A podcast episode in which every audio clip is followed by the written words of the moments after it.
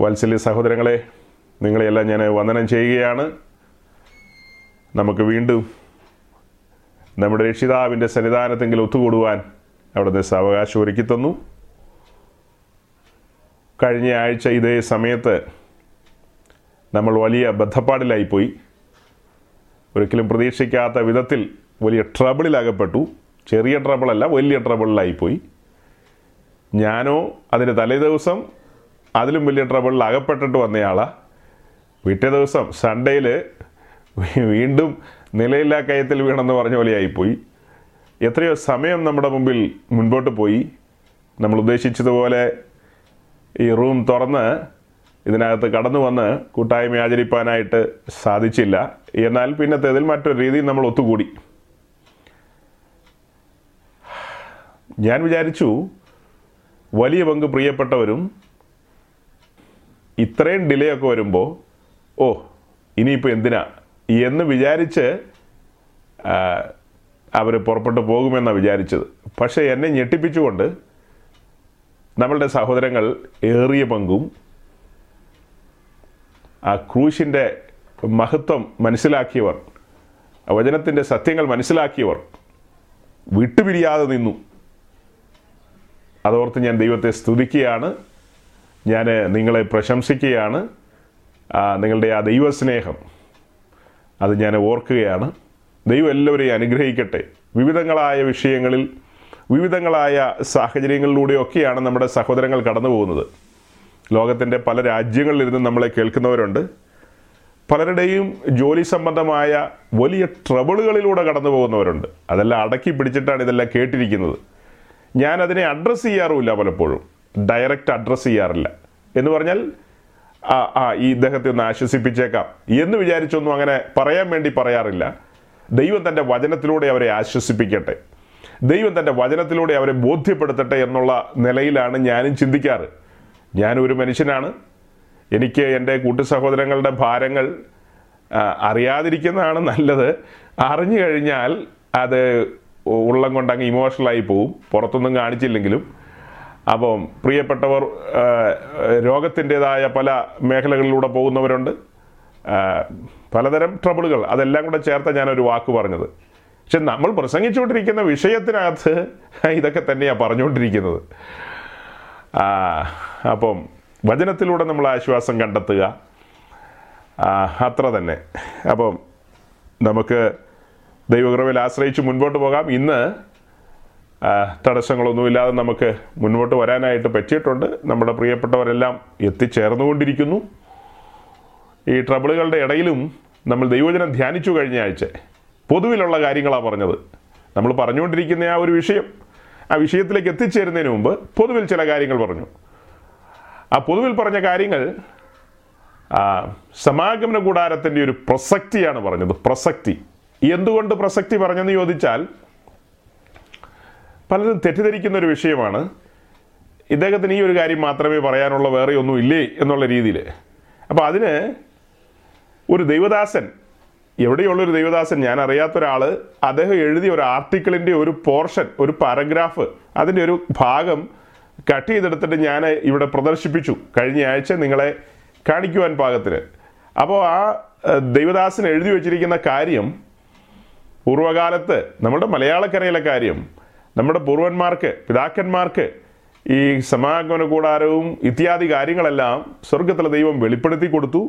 ആ വെളിപ്പാടിനനുസരിച്ച്, അതിനനുസരണമായി അവർ പ്രസംഗിക്കുകയും പഠിപ്പിക്കുകയും ഉപദേശത്തിൽ ജനത്തെ ഉറപ്പിക്കുകയും ചെയ്തു എന്ന കാര്യങ്ങളൊക്കെയാണ് എഴുതിയിരിക്കുന്നത്. അതേസമയം ഈ തലമുറയിലെ ശുശ്രൂഷകന്മാർ അവർ ചോദിക്കുകയാണ്, എന്ത് കൂടാരം, എന്ത് സമാഗമന കൂടാരം, എവിടുത്തെ കൂടാരം എന്നൊക്കെയുള്ള രീതിയിൽ.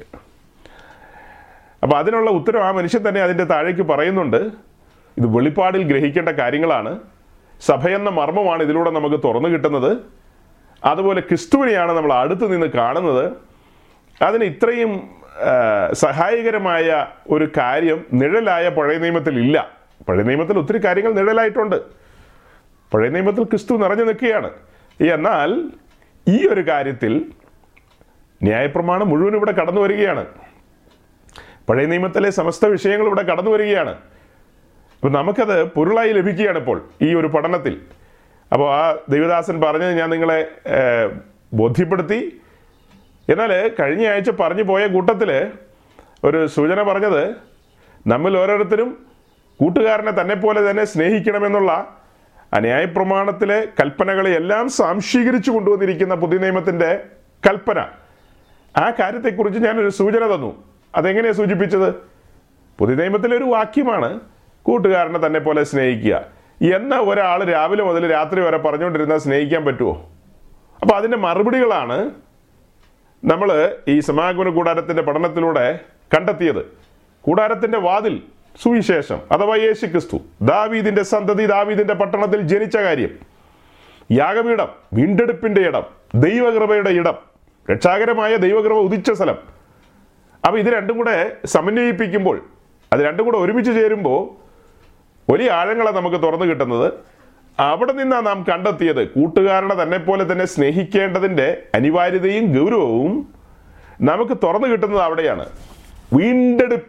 വീണ്ടെടുപ്പിൽ നാം എത്തിച്ചേർന്നിരിക്കുന്നത് സഭയാം ആലയത്തിൻ്റെ ഭാഗമാകുവാനാണ്, അല്ലെങ്കിൽ സഭയാം കൂടാരത്തിൻ്റെ ഭാഗമാകുവാനാണ്. ആ കൂടാരത്തിൻ്റെ ഓരോ പലകകളാണ് കൂട്ടു സഹോദരങ്ങളായ നാം ഓരോരുത്തരും. അപ്പം ആ പലകകൾ ഒന്നോടൊന്ന് ചേർന്ന് നിൽക്കുകയാണ്. കൂട്ടുകാരനെ തന്നെപ്പോലെ തന്നെ സ്നേഹിക്കണമെങ്കിൽ ഇടതും വലതും നിൽക്കുന്നവൻ എവിടെയായിരുന്നെന്നും ഞാൻ എവിടെയായിരുന്നെന്നും ഇപ്പോൾ എവിടെയാണെന്നും ഒരു തിരിച്ചറിവിലേക്കൊക്കെ വരണം. ആ തിരിച്ചറിവുകളാണ് ഈ പഠനത്തിലൂടെ നമുക്ക് ലഭിക്കുന്നത്. നാം ആരായിരുന്നു, ഇപ്പോൾ ആരാണ്, ഇങ്ങനെയുള്ള അനവധിയായ കാര്യങ്ങൾ നമുക്ക് തുറന്നു കിട്ടുന്നു. അതേസമയം നമ്മൾ യാഗപീഠത്തിൽ നിന്ന് കണ്ടൊരു കാഴ്ച, ശത്രുക്കളെ സ്നേഹിക്കുന്ന ഒരു കാഴ്ചയാണ് കണ്ടത്. നാം ശത്രുക്കളായിരിക്കുമ്പോൾ തന്നെ അവൻ നമ്മെ സ്നേഹിച്ച് നമുക്ക് വേണ്ടി ബലിപീഠത്തിലേക്ക് നടന്നു കയറി. ലോകത്ത് കേട്ടുകഴിവില്ലാത്ത കാര്യമാണ്. ലോകത്തിലെ സകല ജനങ്ങളും പുച്ഛിക്കുന്നൊരു വിഷയമാണത്. മഹാമണ്ഡത്തരമാണ് കാട്ടിയിരിക്കുന്നത്, വിഡ്ഢിത്തമാണ്. യാതൊരു പ്രതിഫലമില്ലാതെ തിരിച്ച് ഇവർ സ്നേഹിക്കുമോ, തിരിച്ച് ഇവരിൽ നിന്ന് എന്തെങ്കിലും കിട്ടുമോ എന്നൊന്നും അറിയാതെ, ഇതൊന്നും അറിയുന്നതിന് മുമ്പാണ് നമ്മെ പ്രതി അവൻ മനസ്സോടെ ശാപമരത്തിലേക്ക് നടന്നു കയറിയത്. സ്നേഹത്തിൻ്റെ ഒരു ഉദാത്ത മേഖലയാണത്. അത് മാത്രമല്ല, സൃഷ്ടാവായവൻ തൻ്റെ സൃഷ്ടിയായ ഒരു സ്ത്രീയുടെ ഗർഭപാത്രത്തിലേക്ക് ചുരുങ്ങി ഇറങ്ങി വന്ന ഒരു കാഴ്ച. മഹത്വത്തിലിരുന്നവൻ മഹത്വം ഉരിഞ്ഞു വെച്ച് താണിറങ്ങി വന്നു, തന്നെത്താൻ താഴ്ത്തി, കൂശില മരണത്തോളം അനുസരണമുള്ളവനായി തീർന്നു, തൻ രക്തം ചിന്തി. ഇതെല്ലാം നമുക്ക് അവിടെ നിന്ന് കിട്ടുന്ന ഉത്തരങ്ങളാണ്. ഒരുവൻ ഇങ്ങനെയൊക്കെ എനിക്ക് വേണ്ടി ചെയ്തെങ്കിൽ ഞാൻ എത്രയധികം ചെയ്യേണ്ടതുണ്ട്. തൻ്റെ ഏകജാതനായ പുത്രനെ നമുക്ക് വേണ്ടി പിതാവ് തന്നു എന്ന് യോഹന്നാൻ 3:16 പറയുമ്പോൾ, 1 യോഹന്നാൻ 3:16 പറയുന്നത് എന്താ? യോഹന്നാൻ്റെ ലേഖനം 1 യോഹന്നാൻ 3:16 പറയുന്നത് എന്താ? നാമും അതുപോലെ തന്നെ പ്രാണനെ വെച്ചു കൊടുക്കേണ്ടതാകുന്നു എന്നാണ്.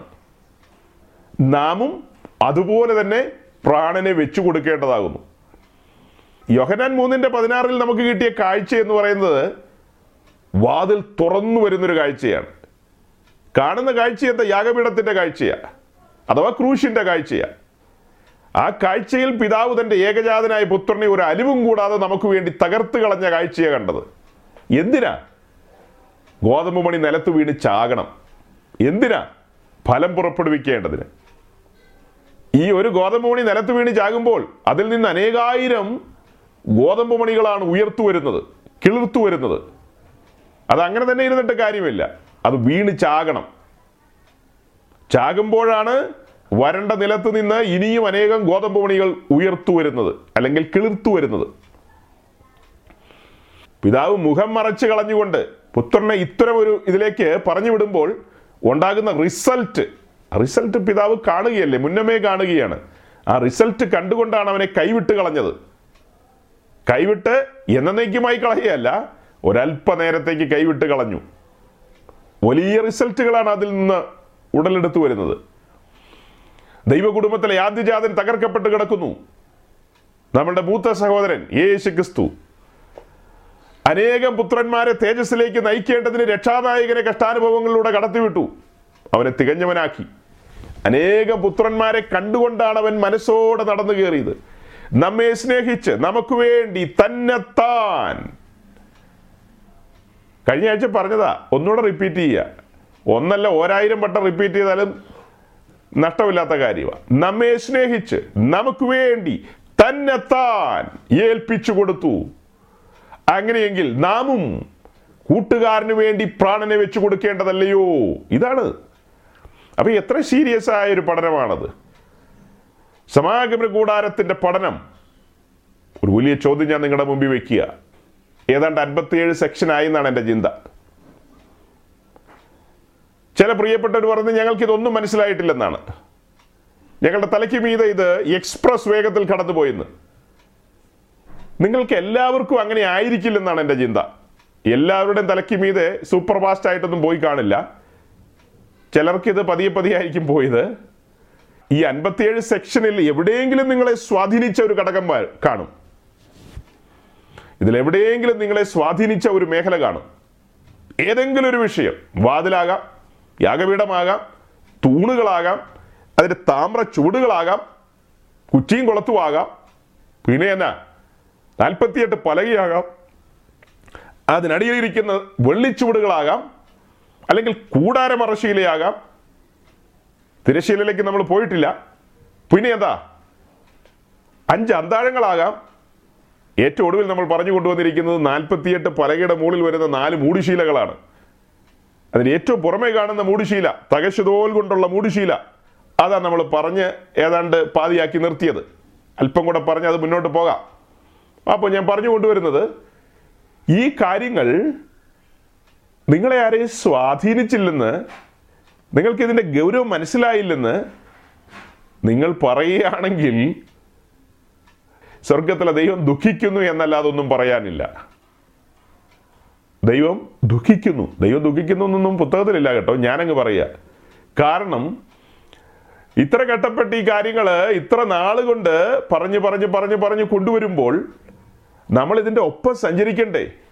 ഞാൻ ഇതിനു മുമ്പ് ഒരു സ്ഥലത്തും സമാഗമന കൂടാരത്തെ ഇത്ര ഡീപ്പായിട്ടൊന്നും പറഞ്ഞിട്ടില്ല, ഇത്ര സമയമെടുത്തൊന്നും പറഞ്ഞിട്ടില്ല. 4 മൂടിശീല പറഞ്ഞിട്ടുണ്ട്, അതിന് 5 or 6 or 10 ആഴ്ച കൊണ്ട് അത് പറഞ്ഞ് അവിടെ അവസാനിച്ചു. പിന്നെ പല സ്ഥലങ്ങളിലും ഇതിങ്ങനെ മെസ്സേജിനിടയിൽ കൊണ്ടുവരുന്നതാണ്. ഇത് കണ്ടിന്യൂസ് ആയിട്ടൊരു മെസ്സേജ് ഞാനെങ്ങും പറയാറില്ല, കാരണം അതിനുള്ള ക്ഷമയൊന്നും മനുഷ്യർക്കില്ല. കോവിഡ് വന്ന് 4 സൈഡും ബ്ലോക്ക് ആയതുകൊണ്ടാണ് ഞാനും പറയാമെന്ന് വിചാരിച്ചത്. എന്താവൂന്ന് എനിക്ക് തന്നെ അറിയില്ലായിരുന്നു. ആ ജനം കുതറി മാറുമോ, വെപ്രാളപ്പെടുവോ, ഫോൺ എടുത്ത് എറിഞ്ഞു കളയുമോ, ഒന്നും അറിയില്ല. ഇതൊന്നും അറിയാതെ നമ്മൾ തുടങ്ങി വെച്ചു. പക്ഷെ എന്തായാലും ക്ഷമയോടെ എല്ലാവരും കേട്ടിരുന്നു. അല്ല, പോകാനൊരു സ്ഥലവുമില്ല, ഇത് കഴിഞ്ഞിട്ട് എങ്ങോട്ടാ ഓടുന്നേ? ആഴ്ചകൾ ലോക്ക്ഡൗണിലായിരുന്നു. അങ്ങനെ ഒരു സമയത്താണ് നമ്മളെ ചെക്ക് പറഞ്ഞ് കത്രിക പൂട്ടിയ ഒരു സമയത്താണ് ഇത് പറഞ്ഞു തുടങ്ങിയത്. അപ്പോൾ അതുകൊണ്ട് എല്ലാവരും ഇരുന്ന് ശ്രദ്ധിച്ചു. മുൻപ് ഞാൻ ഇത്രയും പറഞ്ഞിട്ടില്ല, ഇത്രയും സമയമെടുത്ത് പറഞ്ഞിട്ടില്ല. അപ്പം ഈ കാര്യം, ഇതിലേറ്റവും സീരിയസ് ആയൊരു കാര്യമാണ് യാഗപീഠം എന്നുള്ളത്. പെട്ടകം അതിൽ സീരിയസാണ്, പക്ഷെ നമ്മൾ അങ്ങോട്ടൊന്നും പോയിട്ടില്ല. ഈ യാഗപീഠം നിങ്ങളുടെ ജീവിതത്തെ മാറ്റിമറിക്കണം, സമ്പൂർണമായി മാറ്റിമറിക്കണം, തകിടം മറിക്കണം. അത് സംഭവിക്കണം. എല്ലാവരുടെ കാര്യത്തിലും അത് സംഭവിക്കുമെന്നൊന്നും എനിക്ക് ചിന്തയൊന്നുമില്ല. എന്നാൽ ഒരുവൻ്റെയെങ്കിലും ജീവിതത്തെ അത് തകിടം മറിക്കണം. കാഴ്ചപ്പാടുകൾ മാറണം, ദൈവസ്നേഹത്താൽ പിടിക്കപ്പെടണം, ദൈവസ്നേഹത്തിൻ്റെ പാശങ്ങളാൽ അതിൻ്റെ കൊമ്പുകളിലേക്ക് ചേർത്തു കെട്ടണം. ആരും എന്നോട് വന്ന് നേരിട്ട് പറയോ ടെലിഫോൺ ചെയ്ത് പറയോ ഒന്നും ചെയ്തിട്ടില്ല, അതിൽ സാരമില്ല, അതിന് ആവശ്യവുമില്ല. പക്ഷേ അങ്ങനെ സംഭവിക്കണം. സ്വർഗം പ്രസാദിക്കണം ഓരോരുത്തരുടെയും ജീവിതത്തിൽ. ഈ വചന പഠനങ്ങൾ, ഇതിൻ്റെ ആഴങ്ങൾ തേടിയുള്ള നമ്മുടെ സഞ്ചാരം, അത് ദൈവസന്നദ്ധിയിൽ പ്രസാദകരമായി തീരണം. വെറുതെ സമയം കളയാൻ നമ്മൾ ഒത്തുകൂടിയതല്ല, നമുക്ക് വേറെ പണിയില്ലാത്തവരൊന്നും അല്ല. നിങ്ങൾ, എനിക്കുമില്ല, അത്ര വലിയ തിരക്കൊന്നും ഇല്ലാത്ത ആളാണ്. നിങ്ങളിൽ പലർക്കും ബന്ധപ്പാടുള്ളവരാണ്. ആ ബന്ധപ്പാടൊക്കെ മാറ്റി വെച്ചിട്ടാണ് നിങ്ങൾ കൂട്ടായ്മയ്ക്ക് കടന്നു വരുന്നത്. അപ്പം ഞാൻ തുടക്കത്തിൽ ഇത് പറയുകയാണ്, അതീവ സീരിയസ് ആയൊരു വിഷയമാണ് നമ്മൾ പഠിച്ചുകൊണ്ട് പോകുന്നത്, മുൻപോട്ട് പോകുന്നത്. ഇതിലൂടെ നാം കണ്ടെത്തിയത് ക്രിസ്തുവിൻ്റെ മഹത്വമാണ്. ക്രിസ്തുവിനെയാണ് നമ്മൾ ആഴത്തിൽ ഗ്രഹിക്കാനായിട്ട് പരിശ്രമിച്ചത്. അപ്പോൾ അതുകൊണ്ട് ഗ്രഹിക്കാൻ കഴിയാത്ത ആരെങ്കിലും, നിങ്ങൾ ഏത് പ്രായത്തിലുള്ളവരാണെങ്കിലും, ദൈവത്തിന് മുഖപക്ഷമില്ല. ഏത് പ്രായത്തിലുള്ളവരെയും ദൈവം ഗ്രഹിപ്പിക്കും. ജ്ഞാനം കുറവുള്ള ഒരാൾ ദൈവത്തോട് അപേക്ഷിച്ചാൽ മതി. യാക്കോബ് അങ്ങനെയാണ് പറയുന്നത്. ദൈവം നമുക്ക് ആ ജ്ഞാനം നൽകും, ഈ വിഷയത്തിൽ നമുക്ക് ബോധ്യങ്ങളെ നൽകും. മുൻവിധികളോടുകൂടി ഇതിനെ സമീപിക്കരുത്. മുൻവിധികളോടുകൂടി ഇതിനെ സമീപിക്കരുത്. ഞാൻ പോകുന്ന എല്ലാ സ്ഥലത്തും സമാഗമന കൂടാരമല്ല പഠിപ്പിക്കുന്നത്. ഇന്നലെ രാത്രിയും ഞാൻ സംസാരിച്ചു വേറൊരു കൂട്ടത്തിൽ, അതിൽ കൂടിയ പലരും ഇവിടെ എന്നെ കേൾക്കുന്നുണ്ട്. അവിടെ വേറൊരു വിഷയമാണ് പറയുന്നത്. ഇനി വേറൊരു ഓൺലൈൻ സംവിധാനം വന്നു കഴിഞ്ഞാൽ അവിടെ മറ്റൊരു കാര്യമായിരിക്കും പറഞ്ഞു കൊണ്ടുവരുന്നത്. ഏത് കാര്യം പറഞ്ഞാലും അതിനകത്തൊക്കെ ഇത് കയറി വരും. കാരണം ക്രൈസ്തവരുടെ പ്രസംഗത്തിൻ്റെ ശുശ്രൂഷകന്മാർ പ്രസംഗിച്ചു കൊണ്ടുവരുമ്പോൾ അതിൽ ഏറ്റവും പ്രസക്തമായ കാര്യങ്ങളാണ് രക്ഷയും സ്നാനവും ആത്മസ്നാനവും ഒക്കെ, ക്രിസ്തുവിനെ പ്രതിഫലിപ്പിക്കുന്ന കാര്യങ്ങൾ, അപ്പസ്തലന്മാരെ ശുശ്രൂഷകന്മാരെ പ്രതിഫലിപ്പിക്കുന്ന കാര്യങ്ങൾ, ഇതെല്ലാം കടന്നു വരും. ഇതെല്ലാം കടന്നു വരുമ്പോൾ സ്വാഭാവികമായിട്ടും നമ്മൾ പഠിച്ചതും ഗ്രഹിച്ചതുമായ കാര്യങ്ങളായതുകൊണ്ടാണ് ഇത് പുറത്തെടുക്കുന്നത്. ഇത് പുറത്തെടുക്കുമ്പോൾ അനേകർക്ക് അത് പ്രയോജനമാകുന്നുണ്ട് എന്നുള്ള ഫീഡ്ബാക്കുകൾ ഉള്ളത് കൊണ്ടാണ് ഞാനും വിടാതെ ഇത് മുറുകെ പിടിച്ചിരിക്കുന്നത്. അല്ല ഇപ്പം എല്ലാവരും ഫീഡ്ബാക്കിലൂടെ അവർക്ക് ഇത് അത്ര ഗ്രഹിക്കാൻ പറ്റിയില്ലെന്ന് പറഞ്ഞാൽ ഞാൻ ഏതായാലും വിടാൻ പോകുന്നില്ല. ഞാൻ മുറുകെ പിടിക്കും. എനിക്ക് കിട്ടിയ ബോധ്യങ്ങളാണ്, വെളിപ്പാടുകളാണ്, ആഴങ്ങളാണ്. ഇതെങ്ങനെ വിട്ടുകളയാൻ പറ്റും? കഴിഞ്ഞ ആഴ്ച നമ്മളൊരു പാട്ടിൻ്റെ കാര്യം പറഞ്ഞില്ലേ, മലയാളക്കരയിലെ ഒരു പഴമക്കാരൻ എഴുതിപ്പാടിയൊരു പാട്ട്, പഴയ ഒരു പാട്ട്. ആ പാട്ട് നിങ്ങളിൽ പലരുടെ കയ്യിലേക്ക് കിട്ടിയിട്ടുണ്ടാകും. പാടാനുള്ള യാതൊരു വശവും എനിക്കില്ലാത്തത് കൊണ്ട് മൂളാൻ പോലും എന്നെ കൊണ്ട് കഴിയില്ല, അതുകൊണ്ട് ഞാൻ പാടുന്നില്ല. വർഷങ്ങൾക്ക് മുമ്പ് മലയാളക്കരയിൽ ഈ കാര്യങ്ങളെല്ലാം വെളിപ്പെട്ട് കിട്ടി, ആഴങ്ങൾ വെളിപ്പെട്ട് കിട്ടി. ആ വെളിപ്പാടിനനുസരിച്ച് അവരെല്ലാം ജീവിച്ചു, മുൻപോട്ട് പോയി. അപ്പം ഇത് തന്നെയും പിന്നെയും ഒക്കെ ഇത് പറഞ്ഞുകൊണ്ടിരിക്കുന്നതിൻ്റെ കാരണം നാം ഓരോരുത്തരും ഒരുക്കമുള്ളവരായിരിക്കണം, ബോധ്യങ്ങളുള്ളവരായിരിക്കണം, കാര്യങ്ങളെക്കുറിച്ച് നല്ല തെളിവായി ഗ്രഹിക്കണം. അങ്ങനെ മുൻപോട്ട് പോകണം. നാളെ എന്ന് പറയും നമുക്കറിയില്ല. ഞാൻ ഇന്ന് ഈ ശുശ്രൂഷയ്ക്കായിട്ട് നിങ്ങളുടെ മുമ്പാകെ ഇരിക്കുമ്പോൾ വളരെ സങ്കടകരമായൊരു കാര്യം ഇന്ന് രാവിലെ എൻ്റെ ജീവിതത്തോടുള്ള ബന്ധത്തിൽ സംഭവിച്ചു. ഞാനുമായി സഹകരിച്ച് ശുശ്രൂഷിക്കുന്ന ഒരു ദൈവവൃത്യൻ, അതായത് ഒരു കൂട്ടായ്മയിൽ ഒരുമിച്ച് ശുശ്രൂഷിക്കുകയും ഒരുമിച്ച് അപ്പം നുറുക്കുകയും ചെയ്യുന്നൊരു ദൈവദാസൻ, 60 വയസ്സിൽ താഴെ, താനെ ഇന്ന് രാവിലെ ഈ ഭൂമിയിൽ നിന്ന് മാറ്റപ്പെട്ടു. കഴിഞ്ഞ 1-2 ദിവസമായിട്ട് തനിക്ക് ശാരീരികമായ ഒരു ചെറിയ ബുദ്ധിമുട്ടുണ്ട്. കഴിഞ്ഞ രാത്രിയിലൊക്കെ ഒരു ശ്വാസതടസ്സം പോലെ ഫീൽ ചെയ്തു. പക്ഷേ ഈ കോവിഡിൻ്റെ ലക്ഷണങ്ങളോ അങ്ങനത്തെ കാര്യങ്ങളോ ഒന്നുമില്ല, യാതൊന്നുമില്ല, അത്തരം കാര്യങ്ങളൊന്നുമില്ല. രാവിലെ എഴുന്നേറ്റും അവർ കുടുംബ പ്രാർത്ഥന ഒരുമിച്ചിരുന്ന് എല്ലാവരും പ്രാർത്ഥിച്ചു. അതൊക്കെ കഴിഞ്ഞ ഇന്ന് സൺഡേ ആണല്ലോ, അദ്ദേഹം സൂമിലൂടെ തൻ്റെ വിശ്വാസികളുമായിട്ട് വചനത്തിലൂടെ ബന്ധപ്പെടുകയും അല്ലെങ്കിൽ തൻ്റെ വിശ്വാസികളുമായി ഒരു കൂട്ടായ്മയ്ക്ക് സജ്ജമാകുന്ന സമയം. ഇതെല്ലാം കഴിഞ്ഞൊന്ന് ഷേവ് ചെയ്യാനായിട്ട് പുള്ളി നടന്നതാണ്. ഷേവ് ചെയ്യാനായിട്ടങ്ങ് നീങ്ങി. ആ നീങ്ങുന്ന സമയത്ത് പെട്ടെന്ന് തനിക്ക് ആ ശ്വാസതടസ്സം കൂടി.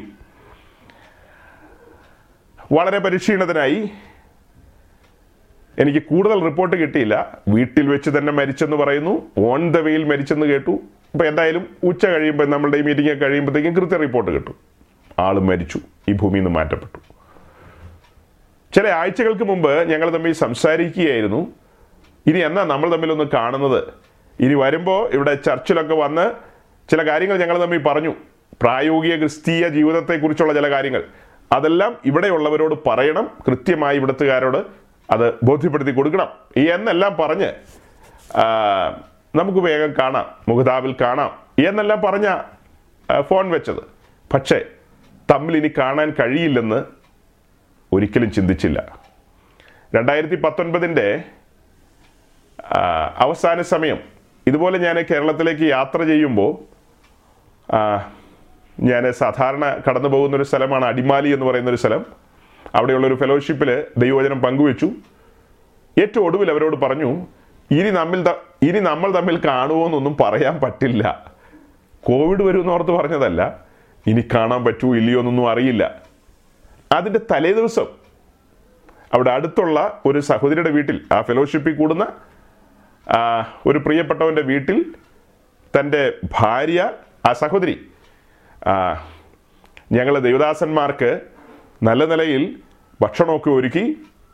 അവിടെ പ്രാർത്ഥന ഉണ്ടായിരുന്നു എന്ന് ഞാൻ ഓർക്കുന്നില്ല. എന്തായാലും ഞങ്ങൾ അവിടെ നിന്ന് ഭക്ഷണമൊക്കെ കഴിച്ച് സന്തോഷത്തോടെ പിരിഞ്ഞു. പിറ്റേ ദിവസവും ഞാനിത് പറയുന്നത്. ആ ഭക്ഷണം ഒരുക്കി തന്ന സഹോദരി ഒരു 55 വയസ്സ് കാണും, ഇന്ന് ഈ ഭൂമിയിലില്ല. 1 മാസം മുമ്പ് പെട്ടെന്നായിരുന്നു ശാരീരികമായൊരു വ്യഥ കടന്നു വന്നു. അതിൻ്റെ അന്വേഷണം കടന്നു പോയപ്പോൾ അകത്ത് ചില അറിയപ്പെടാത്ത കാര്യങ്ങൾ സംഭവിച്ചു കഴിഞ്ഞു. അത് അടുത്തടുത്ത സ്റ്റേജുകൾ കടന്നുപോയി, അറിഞ്ഞില്ല. ആ സഹോദരി ഭൂമിയിൽ നിന്ന് മാറ്റപ്പെട്ടു. അപ്പോൾ സഹോദരങ്ങളെ, ഇത് പറഞ്ഞ് നിങ്ങളെ ബുദ്ധിമുട്ടിപ്പിക്കാനോ ടെൻഷൻ അടിപ്പിക്കാനോ ഒന്നുമല്ല. മരണം പടിവാതുക്കൽ നിൽപ്പുണ്ട്. അത് ഏത് പ്രായമൊന്നും ഏത് സമയമൊന്നുമില്ല. പയറുപോലെ നടന്നു പോകുന്നയാളെ പിന്നെ താങ്ങിയെടുത്തോണ്ട് പോകുന്ന ഒരു രംഗമാണ് കാണുന്നത്. ഇതിനിടയിൽ നമ്മൾ ഈ സത്യവചനം പ്രസംഗിച്ചുകൊണ്ടിരിക്കുമ്പോൾ, കഴിഞ്ഞ ദിവസം ഞാൻ ദൈവവചനം പറയുന്നതിന് മുമ്പ് ലീഡ് ചെയ്ത ശുശ്രൂഷകൻ പറഞ്ഞു, അദ്ദേഹം ഒരു തമാശ രൂപേണ പറഞ്ഞതാ, ഒരു യാഥാർത്ഥ്യമാണ്. സജി പാസ്റ്റർ കഴിഞ്ഞ ദീർഘമായ ആഴ്ചകൾ കഠിനമായ കാര്യങ്ങളാണ് പറയുന്നത്, കഷായം പോലെയുള്ള കാര്യങ്ങളാണ് കൊടുക്കുന്നത്. എന്നിട്ടും ഞാൻ കേട്ടിരിക്കുന്നു. അദ്ദേഹത്തെ ദൈവം ഏൽപ്പിച്ച കാര്യമാണ് അദ്ദേഹം അത് ചെയ്യുന്നതെന്നൊക്കെയുള്ള കാര്യം പറഞ്ഞു. അപ്പം ഞാൻ മെസ്സേജിനിടയ്ക്ക് പറഞ്ഞു, നിശ്ചയമായും ദൈവദാസൻ പറഞ്ഞ കാര്യം എനിക്ക് ഒരു പ്രശംസയായിട്ടൊരു തൂവലായിട്ട് ഞാൻ എടുക്കുകയാണ്. എന്ത് തൂവല? ഒരു പൊൻ തൂവലായിട്ട് എൻ്റെ തൊപ്പിക്കകത്തേക്ക് വയ്ക്കുകയാണത്. കാരണം എന്നെക്കുറിച്ച് ഒരിക്കലും പറഞ്ഞില്ലല്ലോ ഇങ്ങനെ മുഖസ്തുതിയും ചക്കരവാക്കിൻ്റെ ആളാണെന്ന്. കഷായം വിളമ്പുക എന്നാണല്ലോ പറഞ്ഞത്. അതിൻ്റെ കാരണം പുറപ്പാട് ദിവസം 12-ാം അധ്യായത്തിൻ്റെ 8-ാം വാക്യത്തിൽ ഈ കഷായം വിളമ്പാൻ എഴുതിയിരിക്കുക. പെസക കുഞ്ഞാടിനെ ഉയർത്തി കാണിക്കുമ്പോൾ, പെസകായുടെ ചട്ടം പറയുമ്പോൾ, പെസകായുടെ ചട്ടമാണല്ലോ നമുക്ക് ഗൗരവമായ ചട്ടം. പെസകായുടെ ചട്ടങ്ങളെക്കുറിച്ച് നമ്മൾ ഗൗരവമായി പഠിപ്പിക്കുന്നവരല്ലേ, പറയുന്നവരല്ലേ, പ്രസംഗിക്കുന്നവരല്ലേ. അപ്പോൾ അങ്ങനെ പെസക കുഞ്ഞാടിനെ കുറിച്ച് പറയുമ്പോൾ, കുഞ്ഞാടിൻ്റെ മാംസം തീയിൽ ചുട്ട് കഴിക്കണം, വെള്ളത്തിൽ പുഴുങ്ങി കഴിക്കാൻ പാടില്ല, മറ്റ് രീതികളിലൊന്നും ചെയ്യാൻ പാടില്ല, അതിൽ മസാല പുരട്ടാനോ ഉപ്പും മുളകും പുരട്ടാനോ ഒന്നും പറ്റത്തില്ല. അത് അങ്ങനെ തന്നെ ഡയറക്റ്റ് തീയിൽ ചുട്ട് തിന്നണം. അതിൻ്റെ കൂട്ടത്തിൽ സൈഡ് ഡിഷായിട്ട് കൊടുക്കേണ്ടത് കയ്പ് ജീരയാണ്. അപ്പോൾ അത് ദേവദാസൻ പറഞ്ഞില്ലാത്ത തെറ്റില്ലല്ലോ. തെറ്റുണ്ടോ? ഒരു തെറ്റുമില്ല. ഇനി ഒരു കഷായം കൊടുക്കുന്നുണ്ട്. കേൾക്കുമ്പോൾ നിങ്ങൾക്ക് ഇച്ചിരി ബുദ്ധിമുട്ടൊക്കെ തോന്നുമെന്നൊക്കെ പറഞ്ഞാലും ഞാൻ എന്ത് ചെയ്യണമെന്നാണ് നിങ്ങൾ പറയുന്ന? കഷായം വിളമ്പാതെ വെക്കുവോ? ഈ പറയപ്പെട്ട നിലയിൽ ഈ കുഞ്ഞാടിൻ്റെ മാംസം തീയിൽ ചുട്ട് എന്ന് പറഞ്ഞാൽ പരിശുദ്ധാത്മാവിൻ്റെ അഗ്നിയിൽ ചുട്ട് ജനത്തിന് കൊടുക്കണം. നമ്മൾ 19 ആഴ്ചകളായിട്ട് അതങ്ങനെ തീയിൽ ചുട്ടുകൊണ്ടായിരിക്കുന്നത്. യാഗപീഠത്തിലെ തീ കെടാൻ നമ്മൾ ഇതുവരെ ഇടയാക്കിയിട്ടില്ല. നിങ്ങളിൽ ഓരോരുത്തരും അതിനുവേണ്ടി ഉത്സാഹിക്കുന്നുണ്ട്. പുതിയ നിയമത്തിൻ്റെ പുരോഹിതന്മാരായ നിങ്ങൾ തീ കെട്ടുപോകാതെ സൂക്ഷിക്കുന്നു. ഞാനും എൻ്റെ ലെവൽ ബെസ്റ്റിൽ ഉത്സാഹിക്കുന്നു. അങ്ങനെ തീ കത്തിക്കൊണ്ടിരിക്കുന്നു. പിന്നെ പെസക കുഞ്ഞാടിൻ്റെ മാംസം വെന്ത്, ആ വെന്ത് തീയിൽ ചുട്ടെടുത്ത മാംസമാണ് നമ്മൾ കഴിച്ചുകൊണ്ടിരിക്കുന്നത്. അതാണ് പോഷണമാകുകയുള്ളൂ അങ്ങനെ ചുട്ടെടുത്താൽ. അത് ദൈവത്തിൻ്റെ വ്യവസ്ഥയാണ്. അതിൻ്റെ കൂട്ടത്തിൽ കയ്പ് ചീരയും കൂടെ സെർവ് ചെയ്യുന്നതിൻ്റെ കാരണം, എല്ലാ പാപസ്വഭാവങ്ങളും എല്ലാ ജഡിക വാസനകളും അതിനെയെല്ലാം അതിൻ്റെ വേരുകൾ എന്തെങ്കിലും മുളച്ചു വന്നാൽ അതിനെയെല്ലാം നിർവീര്യമാക്കി കളയുന്നതാണ് ഈ കയ്പ് ചീര. ഈ കയ്പ് ചീരയങ്ങ് അകത്തേക്ക് ചെല്ലുമ്പോൾ, എന്തുകൊണ്ടാണ് നമ്മൾ ഈ കുട്ടികൾക്ക് കഷായം കൊടുക്കുന്നത്? ചില രോഗത്തിൻ്റെ ബീജങ്ങൾ അതിൻ്റെ അണുക്കൾ അകത്തുള്ളപ്പോൾ ഈ കഷായങ്ങൾ അങ്ങ് അകത്ത് ചെന്നിട്ട് അതൊക്കെ അങ്ങ് ഡിസോൾവ് ചെയ്ത് കളയും. അണുക്കളെയെല്ലാം അല്ലെങ്കിൽ ബാക്ടീരിയ എല്ലാം കൊന്നുകളയും. അങ്ങനെയൊക്കെ ചിന്തിക്കാം. എന്ന് പറഞ്ഞതുപോലെ കയ്പ് ചീര സെർവ് ചെയ്യാതെ ഒക്കില്ല. ചക്കരവാക്കും മുഖസ്തുതിയും എന്ന് പറഞ്ഞാൽ ഈ യാഗത്തിൽ, ഈ പെസകായിൽ തേനൊഴിക്കാൻ പാടില്ല. ഇത് തീയിൽ ചുട്ടോണ്ടിരിക്കുമ്പോൾ അതിനകത്തേക്ക് 2 തുള്ളി തേനോ നെയ്യോ പിന്നെ എന്നാ അങ്ങനെയുള്ള സാധനങ്ങളൊന്നും ഒഴിക്കാൻ പാടില്ല. അത് അങ്ങനെ തന്നെ തീയിൽ ചുട്ടാൽ മതി. അതിനകത്തേക്ക് കൂട്ടുകയും വേണ്ട, കുറയ്ക്കുകയും വേണ്ട, ഒരിടപാടും വേണ്ട. ഉള്ളതുപോലെ തന്നെ ചുട്ടെടുക്കുക. അതങ്ങനെ തന്നെ സെർവ് ചെയ്യുക. സൈഡ് ഡിഷ് സ്വർഗം പറഞ്ഞതാ, ഞാൻ ഉണ്ടാക്കിയതല്ല, അല്ലെങ്കിൽ ഏതെങ്കിലും ശുശ്രൂഷകന്മാരുണ്ടാക്കിയതല്ല. അത് ദൈവത്തിൻ്റെ ഇൻസ്ട്രക്ഷനാണ്. അതുകൊണ്ട് അത് അങ്ങനെ തന്നെ ചെയ്യണം. അത് അങ്ങനെ തന്നെ നമ്മൾ ചെയ്തുകൊണ്ടിരിക്കുന്നു. എന്തുകൊണ്ട് നമുക്കറിയില്ല. അടുത്ത മീറ്റിങ്ങിന് നമ്മളുണ്ടോ? ഇന്നലെ വൈകിട്ട് വിളിച്ചായിരുന്നെങ്കിൽ പാസ്റ്റർ പി ഡി വർഗീസുമായിട്ട് സംസാരിക്കാമായിരുന്നു. ഇന്ന് രാവിലെ 7 മണിക്ക് വിളിച്ചാലും ഒക്കുമായിരുന്നു എന്ന് ചിന്തിക്കാം. പക്ഷെ ഇപ്പോൾ നമുക്ക് വിളിച്ചാൽ ലൈൻ ക്ലിയർ അല്ല. ക്ലിയറൊക്കെയാ, പക്ഷെ അദ്ദേഹത്തെ കിട്ടില്ല. ഈ ഭൂമിയിൽ നിന്ന് മാറ്റപ്പെട്ടു. അതുകൊണ്ട് നമ്മളിതെല്ലാം പറയുമ്പോൾ കേട്ടുകൊണ്ടിരിക്കുന്ന സഹോദരങ്ങൾ ഒബ്സർവ് ചെയ്യണം, എക്സാം ചെയ്യണം, തങ്ങളെ തന്നെ പരിശോധിക്കണം. നമ്മൾ നിൽക്കുന്ന എവിടെയാണ്? നമ്മൾ നിൽക്കുന്ന ഈ കൃപയിൽ അതെല്ലാം ധ്യാനിക്കണം. പിന്നെയും പിന്നെയും ഹൃദയം നുറുങ്ങാൻ വേണ്ടിയാണ് ഈ പ്രസംഗങ്ങൾ. ഹൃദയം നുറുങ്ങണം. അതുകൊണ്ടാണ് ദൈവത്തിൻ്റെ വചനമാകുന്ന വാളെടുത്ത് തലങ്ങും വിലങ്ങും ഉപയോഗിക്കുന്നത്. അതിനുവേണ്ടിയാണ് ദൈവവചനമാകുന്ന ചുറ്റിയെടുത്ത് പ്രഹരിക്കുന്നത്. നുറുങ്ങണം, തകർക്കപ്പെടണം, നാം ദൈവ സാന്നിധ്യം അനുഭവിക്കണം. ആ ഹൃദയ തകർച്ചയോടുകൂടി ഈ ഭൂമിയിൽ നിന്ന് മാറ്റപ്പെടണം. എപ്പോഴും ഒരു ഹൃദയ തകർച്ചയുള്ളവരായിരിക്കണം, അലിവുള്ളവരായിരിക്കണം, അലിവുള്ളവരായിരിക്കണം, കരുതലുള്ളവരായിരിക്കണം, ദൈവസ്നേഹത്താൽ പിടിക്കപ്പെട്ടവരായിരിക്കണം. കഠിനരായിരിക്കരുത്, കഠിനരായിരിക്കരുത്.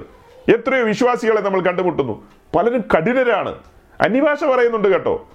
അയ്യോ, ഒന്ന് നിർത്തി കിട്ടിയായിരുന്നെങ്കിൽ ഓർത്തു പോകും. പറഞ്ഞു തുടങ്ങിയ പിന്നെ നിർത്തില്ല, അതുപോലെ പറഞ്ഞു കളയും. പക്ഷെ കഠിനരാണ്, കഠിനരാണ്, കഠിനരാണ്. അങ്ങനെ കഠിനരായ മനുഷ്യരെ ദൈവത്തിന് ഉടയ്ക്കണം, അവരെ ഉടയ്ക്കണം. അതിനാണ് ദൈവവചനമാകുന്ന ചുറ്റിയെടുത്ത് പ്രഹരിക്കുന്നത്. അങ്ങനെ ആ ഒരു ഒരു ഒരു പ്രയോഗം നടത്തുമ്പോഴാണ് നമ്മളുടെ ആ സ്വാഭാവിക ബലമൊക്കെ കുറഞ്ഞു പോകുന്നത്. നമുക്കൊരു സ്വാഭാവിക ബലം ഉണ്ടല്ലോ, ആ സ്വാഭാവിക ബലം കുറഞ്ഞു പോകണം. അതിനുവേണ്ടി ദൈവം ചില അനുഭവങ്ങളിലൂടെ കടത്തിവിടും. അതൊരു സൈഡ്. മറു സൈഡിൽ ദൈവം തൻ്റെ ദാസന്മാരെ ദൈവവചനം ശുശ്രൂഷിക്കുമ്പോൾ എപ്പോഴും തലോടിക്കൊണ്ടിരിക്കില്ലെന്നേ. ശുശ്രൂഷകനായ ഞാൻ ഹൃദയം തുറന്ന് പറഞ്ഞു കേട്ടില്ലേ നിങ്ങൾ? എനിക്കാണെങ്കിൽ എൻ്റെ സഹോദരങ്ങളുടെ എന്തെങ്കിലും കാര്യങ്ങൾ കേട്ട് കഴിഞ്ഞാൽ അത് ഒരു സങ്കടത്തിന് കാരണമാണ്. പക്ഷെ മെസ്സേജിൽ അതൊന്നും വരില്ല. മെസ്സേജിൽ ദൈവം ആഗ്രഹിക്കുന്നത് എന്താ? അത് അങ്ങനെ തന്നെ വെളിപ്പെടണം, തലോടിക്കൊണ്ടിരിക്കുക എന്നുള്ളതല്ല. അപ്പോൾ എല്ലാവരും ചോദിക്കും, ഒരു കമ്പാഷൻ വേണ്ടേ പാസ്റ്ററെ? യേശുവിൻ്റെ ശുശ്രൂഷയിൽ കമ്പാഷൻ ഉണ്ടായിരുന്നല്ലോ എന്നൊക്കെ. ഉണ്ടായിരുന്നു, അതൊക്കെ തുടക്കത്തിൽ. പക്ഷെ മുൻപോട്ട് മുൻപോട്ട് പോകുമ്പോൾ ആ ശുശ്രൂഷയുടെ മെത്തേഡ് കാണണം. അത് കഴിഞ്ഞ് അവൻ്റെ അപ്പോസ്തലന്മാരുടെ ശുശ്രൂഷയുടെ മെത്തേഡ് കാണണം. കമ്പാഷൻ പറഞ്ഞുകൊണ്ടിരിക്കുകയല്ല, ഒരു കൂട്ടത്തെ സജ്ജമാക്കണം, ശിഷ്യഗണങ്ങളെ ഒരുക്കണം, ശിഷ്യന്മാരെ വാർത്തെടുക്കണം. അതിനാണ് ഈ മീറ്റിങ്. അല്ലെ, നമ്മളിങ്ങനെ കൂടേണ്ട ആവശ്യമുണ്ടോ? നിങ്ങൾ ഭൂലോകത്തിലൊക്കെയും പോയി കുറച്ച് ആൾക്കാരെ തടുത്തുകൂട്ടി ഓൺലൈൻ മീറ്റിംഗ് നടത്തണമെന്നൊന്നും കർത്താവ് എങ്ങും പറഞ്ഞിട്ടില്ല. നിങ്ങൾ ഈ ആളുകളെ ഒരുമിച്ച് കൂട്ടുന്നതിൻ്റെ പിന്നിലുള്ള ഉദ്ദേശം എന്താ? ശിഷ്യന്മാരെ ഉണ്ടാക്കണം, ഏത് മനുഷ്യനെയും ക്രിസ്തുവിൽ തികഞ്ഞവരാക്കണം. ആ തികവിന് വേണ്ടുന്ന കാര്യപരിപാടികളാണ് വചനത്തിലൂടെ വെളിപ്പെടേണ്ടത്. അതിന് തക്കതായ ഉപകരണങ്ങളെയാണ് പുറത്തു കൊണ്ടുവരേണ്ടത്. സമാഗമന കൂടാരത്തിൻ്റെ പണിയിൽ ദൈവം ജ്ഞാനാത്മാവിൽ നിറച്ച ബസലേലും ജ്ഞാനാത്മാവിൽ നിറച്ച ഒഹാലിയാവും അവർ രണ്ടുപേരെയും ഉപയോഗിച്ചത്, അവരുടെ സഹായികളെയും. അവരെല്ലാം ജ്ഞാനാത്മാവിലാണ് നിറച്ചത്. മേൽനോട്ടത്തിന് മോശയും നിർത്തി സകല കാര്യങ്ങളുടെയും. ആ ജ്ഞാനാത്മാവിൽ നിറയ്ക്കപ്പെടുകയും ജ്ഞാനാത്മാവിൽ നിറയപ്പെടുകയും ദൈവത്താൽ വിളിക്കപ്പെടുകയും ചെയ്ത ബസലേൽ അവൻ കൊത്തുളി കൊണ്ട് കൊത്തിക്കഴിഞ്ഞാൽ അതിന് രൂപം വരും. നാട്ടിലുള്ള ആൾക്കാരെല്ലാം ഉളി എടുത്ത് കൊത്താൻ നോക്കി, അതുപോലെ നടക്കുമോ? അപ്പം ദൈവം തിരഞ്ഞെടുത്തിട്ടുള്ളവർ, തൻ്റെ അഭിഷേകതയിലും തലയിൽ വീണിട്ടുള്ളവർ, തൻ്റെ ആലോചനാ സഭയിൽ നിന്നിട്ടുള്ളവർ, അവർ കൂടാരം പണിതുകൊണ്ടിരിക്കുകയാണെന്നേ. വരാൻ പോകുന്ന പുതിയ ഭൂമിയിലേക്കുള്ള കൂടാരത്തിൻ്റെ പണി അവിടെ നടന്നുകൊണ്ടിരിക്കുന്നത്. നിങ്ങൾക്ക് മനസ്സിലാകുന്നില്ലെന്ന് പറഞ്ഞിട്ട് കാര്യമില്ല, നിങ്ങൾക്ക് ഇതിൽ ഇൻട്രസ്റ്റ് ഇല്ലെന്ന് പറഞ്ഞിട്ട് കാര്യമില്ല, ഇതാണോ മെസ്സേജ് എന്ന് ചോദിച്ചിട്ട് കാര്യമില്ല. എന്നെ സംബന്ധിച്ചത് സീരിയസ് മെസ്സേജാണ്. എൻ്റെ കൂട്ടു സഹോദരന്മാർക്കും ഇത് അങ്ങനെ തന്നെയെന്ന് ഞാൻ വിശ്വസിക്കുന്നു. കാരണം ഞങ്ങൾ ഒരുമിച്ച് നിങ്ങളെ ശുശ്രൂഷിക്കുമ്പോൾ എന്താ ശുശ്രൂഷിക്കുന്നത്? വരാൻ പോകുന്ന പുതിയ ഭൂമിയിലേക്ക് ഇറങ്ങി വരുന്ന ദൈവത്തിൻ്റെ കൂടാരം. അത് പർവ്വതത്തിലെ മാതൃകയിൽ തന്നെ ആയിരിക്കണം, അളവ് തെറ്റാൻ പാടില്ല. താമ്രച്ചുവടിൽ തൂണുകൾ നിൽക്കണം, വെള്ളിച്ചുവടിൽ പലകകൾ നിൽക്കണം. അതിനു മുകളിൽ 4 മൂടിശീല എന്ന് പറഞ്ഞാൽ 4 മൂടിശീല. 3.75 2.75 ഒന്നും പോരാ. 4 മൂടിശീല എന്ന് പറഞ്ഞാൽ 4 അങ്ങനെ തന്നെ വേണം. അത് ഇന്ന ഇന്ന ഇന്ന കാര്യം അതിൻ്റെ സ്പെസിഫിക്കേഷൻ പറഞ്ഞിട്ടുണ്ട്, അത് അങ്ങനെ തന്നെ വേണം. അല്ല പകരം ഇപ്പൊ വേറെ ഒരെണ്ണം കിട്ടിയിട്ടുണ്ട്, അങ്ങനെ അങ്ങ് ഇട്ടേക്കാം എന്നൊന്നും പറഞ്ഞാൽ ഒക്കില്ല. അവിടെ നിന്ന് എന്ത് പറഞ്ഞോ അങ്ങനെ തന്നെ, അവൻ എന്ത് കൽപ്പിച്ചോ നിങ്ങൾ അങ്ങനെ തന്നെ ചെയ്തുകൊള്ളുക. അവൻ കൽഭരണിയിൽ വെള്ളം കോരി ഒഴിക്കാനാ പറഞ്ഞതെങ്കിൽ നീ മൂക്കത്ത് വിരൽ വയ്ക്കാൻ പോകണ്ട. മൂക്കത്തെ കൽഭരണിയിൽ വെള്ളം കോരി ഒഴിക്കുകയോ, നീ ആ പുരുകൊന്നും പൊക്കി പിടിക്കാൻ പോകണ്ട. അവൻ എന്ത് കൽപ്പിച്ചാലും അങ്ങനെ തന്നെ ചെയ്യുക. 4 മൂടിശീല ഇടാൻ പറഞ്ഞാൽ 4 ഇട്ടേക്കുക. എന്തിനെന്ന് ചോദിക്കേണ്ട കാര്യമില്ലല്ലോ. അതല്ലോ അതിൻ്റെ രീതി. അപ്പം സഹോദരങ്ങളെ, ഞാൻ ആ ദൈവദാസൻ്റെ കാര്യം നിങ്ങളെ ഓർമ്മിപ്പിച്ചു. കർത്തദാസൻ നേരത്തെ നിങ്ങളോട് പറഞ്ഞിരുന്നു, പ്രാർത്ഥനയിലും ആ കാര്യം ഉയർത്തി. ആ പ്രിയപ്പെട്ടവൻ്റെ കുടുംബത്തെയും അവിടുത്തെ ലോക്കൽ ചർച്ചിനെയും ഓർത്ത് നിങ്ങൾ പ്രാർത്ഥിക്കുക. ഞാനിതൊക്കെ പറഞ്ഞുകൊണ്ടിരിക്കുമ്പോഴും എൻ്റെ ഹൃദയം വരിഞ്ഞു മുറുക്കി നിൽക്കുകയാണെന്നുള്ളത് നിങ്ങളൊന്ന് മനസ്സിലാക്കുക, അത്ര തന്നെ. ഞാൻ ഇന്ന് ഇത് കഴിഞ്ഞിട്ട് ഇവിടെ നിന്ന് കേരളത്തിലേക്ക് പോകണോ വേണ്ടിയോ, പോയി കഴിഞ്ഞാൽ അവിടെ എന്നെ സ്വീകരിക്കുമോ കേരള ഗവൺമെൻറ്, തിരിച്ചു വന്നാൽ കർണാടക ഗവൺമെൻറ് എന്നെ അകത്ത് കയറ്റുമോ, ഇങ്ങനെയൊക്കെയുള്ള പ്രതിസന്ധികളുണ്ട്. ഇനി ഈ മീറ്റിംഗ് കഴിഞ്ഞിട്ട് വേണം എനിക്കതൊക്കെ അന്വേഷിക്കാനും യാത്ര തിരിക്കാനും ഒക്കെ. കാരണം ആ ലാസ്റ്റ് മൊമെൻറ്റെങ്കിലും ഒരു യാത്രയയപ്പ്, ഒരു പക്ഷേ ടെസ്റ്റ് ചെയ്ത് കഴിയുമ്പോൾ ഉച്ച കഴിഞ്ഞ് റിസൾട്ട് വരും കോവിഡ് ആണെന്ന് വന്നാൽ പരിസരത്തേക്ക് പോലും അടുക്കാൻ കഴിയില്ല, ദൂരെ നിൽക്കേണ്ടി വരും. ഈ കഴിഞ്ഞ ആഴ്ചയും കൂടെ, ഈ കഴിഞ്ഞ ഫ്രൈഡേ ഞങ്ങൾ ഒരുമിച്ച് ഒരു സൂം മീറ്റിങ്ങിൽ അറ്റൻഡ് ചെയ്തതാണ്. ഒരുമിച്ച് പാസ്റ്റേഴ്സിൻ്റെ ഒരു സൂം മീറ്റിങ്ങിൽ ഒരുമിച്ചിരുന്ന് കാര്യങ്ങളെ പറയുകയും പല കാര്യങ്ങളും ചിന്തിക്കുകയൊക്കെ ചെയ്തതാണ്.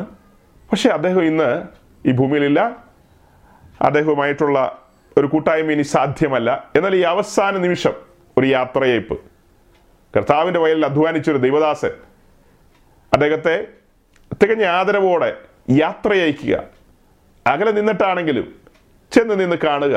കർത്താവിൻ്റെ വയലിൽ അധ്വാനിച്ച ഒരു ഭടൻ, അദ്ദേഹം തൻ്റെ ഉത്തരവാദിത്വം നിറവേറ്റി സ്വഭവനത്തിലേക്ക് മടങ്ങുമ്പോൾ അതൊരു സംഭവമാണ്. എന്നെ കേൾക്കുന്ന നിങ്ങൾ ഓരോരുത്തരും, അല്ലെങ്കിൽ ഞാനും നിങ്ങളും ഇതുപോലൊരു യാത്രയയപ്പ്, ഇതുപോലെ ഈ ഭൂമിയിൽ നിന്ന് പോകേണ്ടവരാണ്. പക്ഷെ നമ്മുടെ പ്രത്യാശ എത്ര വലുതാണ്! എനിക്കിതെല്ലാം ഓർക്കുമ്പോൾ എൻ്റെ ഉള്ളം നിറയുന്നത്, ലോകത്തിലെ ഏത് കൂട്ടത്തിന് ഇതുപോലത്തെ ഒരു പ്രത്യാശയുണ്ട്. ഈ കനത്ത പ്രത്യാശയിൽ ഞാൻ ആ തേജസ്സിൻ്റെ കൂടിനകത്തേക്കാണ് നീങ്ങി നിൽക്കുന്നത്. പലക നിൽക്കുന്നത് എവിടെയാ? നാല് മൂടിശീലയ്ക്ക് അകത്താ. പുറമേ തകശുതോലാണെങ്കിലും അതിനുള്ളിൽ ചോപ്പിച്ച ആട്ടുകൊറ്റൻ തോലൊക്കെ ആണെങ്കിലും ഏറ്റവും അകത്ത് നാല് കളറിലുള്ള നൂലുകളാൽ തുന്നിയ തേജസ്സിൻ്റെ മൂടുശീല. അകത്തെ പ്രഭ പലകയിൽ തട്ടി നിൽക്കുകയാണ്. ആ മഹത്വത്തിലാണ് പലക നിൽക്കുന്നത്. കുഞ്ഞാടിൻ്റെ രക്തത്തിൻ്റെ മറവിൽ മഹത്വത്തിൽ നിൽക്കുകയാണ്. ആ അടിസ്ഥാനത്തിൽ, ആ വീണ്ടെടുപ്പിൽ നിൽക്കുന്ന പലക മഹത്വത്തിൽ, ആ മഹത്വത്തിൻ്റെ കൂടിലാണ് നിൽക്കുന്നത്. കാഹളം തിരിക്കുമ്പോൾ നേരെ അങ്ങ് പൊങ്ങിപ്പോവുക. മരണം സംഭവിച്ചു എന്നുള്ളത് സാരമുള്ള കാര്യമല്ല, അത് വിശ്രമത്തിലേക്ക് തൽക്കാലത്തേക്ക് മാറിയെന്നേ ഉള്ളൂ. പക്ഷേ അന്ത്യ കാഹളനാദം വരും. ആ സമയത്ത് ഇതങ്ങനെ തന്നെ പൊങ്ങിപ്പോവുകയല്ലേ പുതിയ ഭൂമിയിലേക്ക്, മധ്യാകാശത്തിലേക്ക് അല്ലേ എന്നൊക്കെ നിങ്ങൾ ചിന്തിക്കും. അതൊക്കെ അങ്ങനെ തന്നെയാണ്. ഞാൻ അത് കഴിഞ്ഞുള്ള കാര്യം, അതായത് യുഗകാലം ഒരുമിച്ചുള്ള കാര്യത്തെക്കുറിച്ച് ചിന്തിച്ച് പറഞ്ഞതേ ഉള്ളൂ. ഒരു ഭാഗ്യകരമായ ഒരു അനുഭവമാണ്. സൗരങ്ങളെ നമുക്ക് നേരെ നമ്മുടെ വിഷയത്തിലേക്ക് പോകാം. സമാഗമന കൂടാരം. സമാഗമന കൂടാരത്തെ മുൻനിർത്തിയാണ് നമ്മൾ ഇത്രയും നാൾ പറഞ്ഞുകൊണ്ടിരുന്നത്. അങ്ങനെ തന്നെ നമ്മൾ തുടരുകയാണ്. അതിന് മുകളിൽ വരുന്ന നാല് മൂടുശീല, അതിലേറ്റവും പുറമേ വരുന്നത് തകശുതോലാണ്. അത് ക്രിസ്തീയ ജീവിതത്തിലെ കഷ്ടങ്ങളെ കാണിക്കുന്നു എന്നൊക്കെ പറഞ്ഞ് നിർത്തി. പക്ഷെ കഴിഞ്ഞ ആഴ്ച പൂർത്തീകരിക്കാൻ കഴിഞ്ഞില്ല, വേറെ വിഷയത്തിലേക്ക് കടന്നുപോയി. ഇന്ന് അതും കഴിഞ്ഞുള്ള കാര്യത്തിലേക്ക് നമുക്ക് പോകണം. എന്നാൽ അന്ന് പൂരിപ്പിക്കാതെ വിട്ട രണ്ട് മൂന്ന് കാര്യങ്ങൾ ഒന്ന് പൂരിപ്പിച്ചിട്ട് നമുക്ക് ആട്ടുകൊറ്റൻ തോലിലേക്ക് കടക്കാം, ചോദിപ്പിച്ച ആട്ടുകൊറ്റൻ തോലിലേക്ക് കടക്കാം. അപ്പോൾ എസെക്കിയേലിൻ്റെ പുസ്തകം 16-ാം അധ്യായത്തിൻ്റെ 10-ാം വാക്യം വായിച്ചുകൊണ്ട് നമുക്ക് മുന്നോട്ട് പോകാം. തകശുതോൽ എന്ന വിഷയം നമ്മൾ ചിന്തിക്കുമ്പോൾ സമാഗമന കൂടാരത്തിന് മുകളിലും അല്ലെങ്കിൽ സമാഗമന കൂടാരവുമായി റിലേറ്റഡ് ആയ കാര്യമാണ് തകശുതോൽ. ഈ തകശുതോൽ എന്നുള്ള കാര്യം വിശുദ്ധ ബൈബിളിൽ എസെക്കിയേലിന്റെ പുസ്തകം 16-ാം അധ്യായത്തിൻ്റെ 10-ാം വാക്യത്തിൽ അല്ലാതെ വേറൊരു സ്ഥലത്തും ഇല്ല, വേറൊരു സ്ഥലത്തും നമുക്ക് കാണാൻ കഴിയില്ല. അപ്പോൾ അതിൻ്റെ ആ ഒരു പശ്ചാത്തലം പറഞ്ഞ് മുന്നോട്ട് വരാം. Ezekiel 16:10, book of Ezekiel chapter 16 verse 10.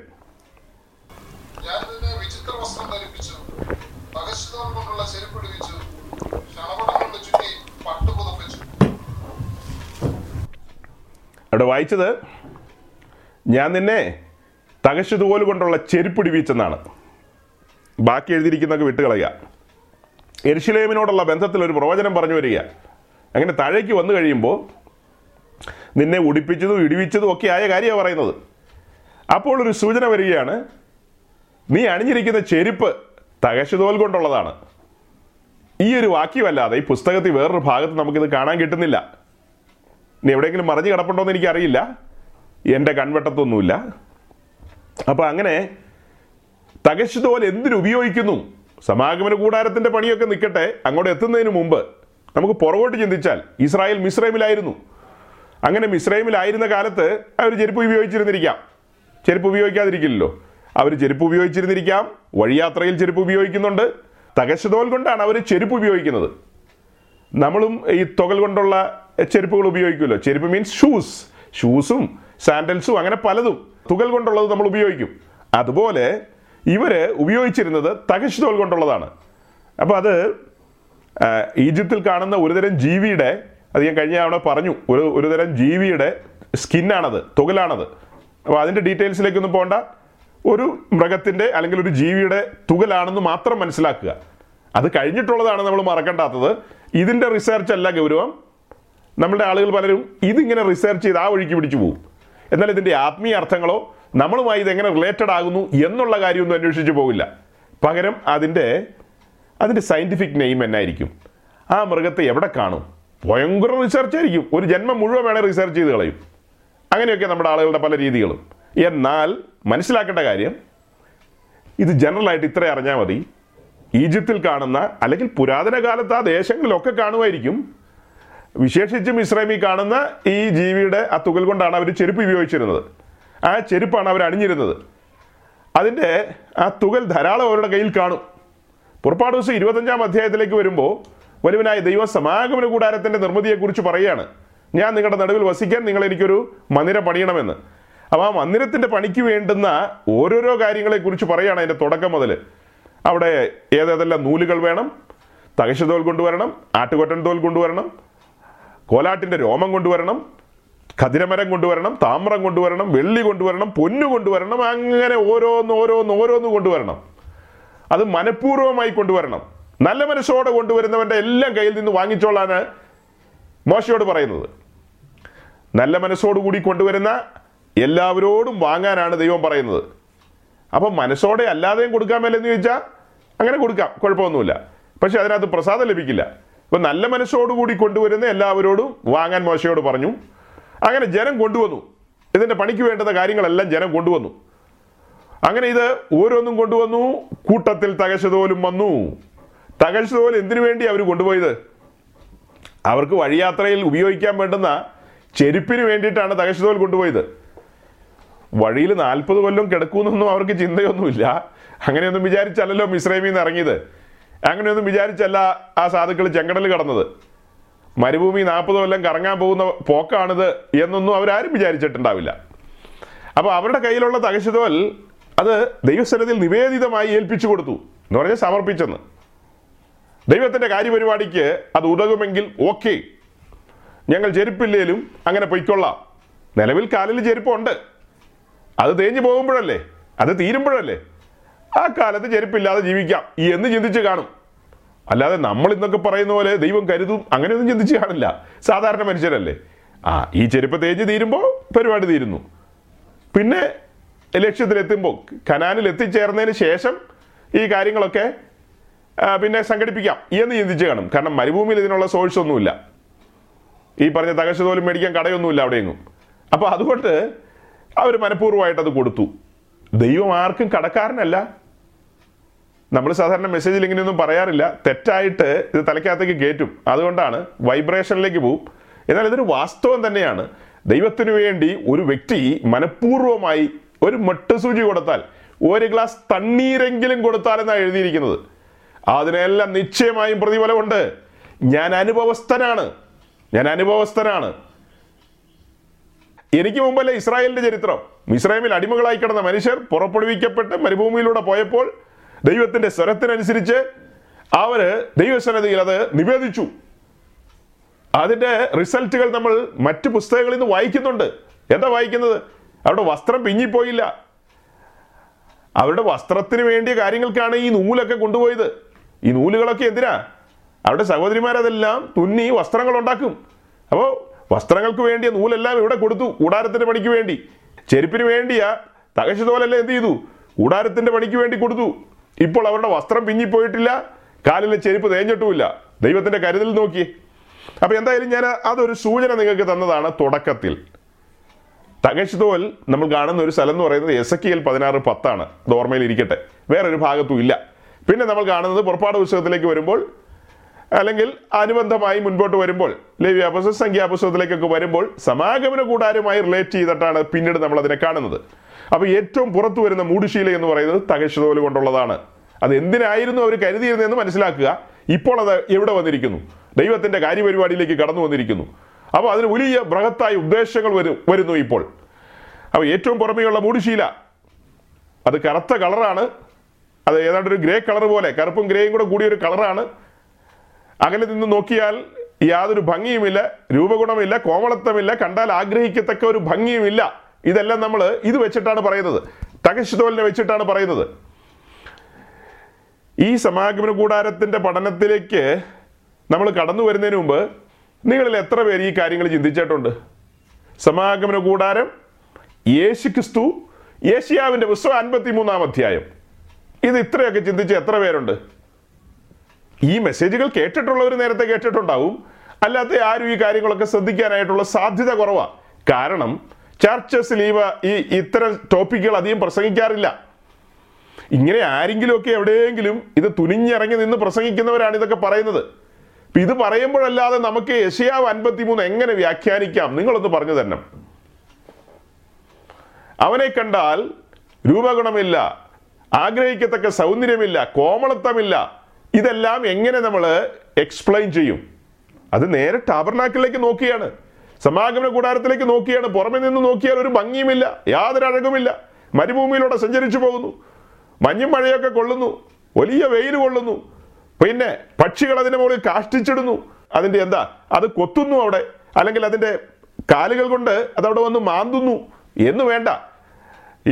ഈ പുറമെ കാണുന്ന ഇതിനകത്ത് ക്ഷതങ്ങളേൽക്കുന്നു. അങ്ങനെ അകലെ നിന്ന് നോക്കുമ്പോൾ മണൽക്കാറ്റുകൾ അടിച്ച് അതിന് മുകളിലേക്കൊക്കെ ചെതറി വരാം. അകലെ നിന്ന് നോക്കി കാണുന്ന ഒരാൾക്ക് യാതൊരു ഭംഗിയുമില്ല, കോമളത്വമില്ല എന്ന് പറയുമ്പോൾ നേരെ യേശുക്രിസ്തുവിലേക്ക് നോക്കുക. ജനം അകലെ നിന്ന് കണ്ടിട്ട് എന്താ പറഞ്ഞത്?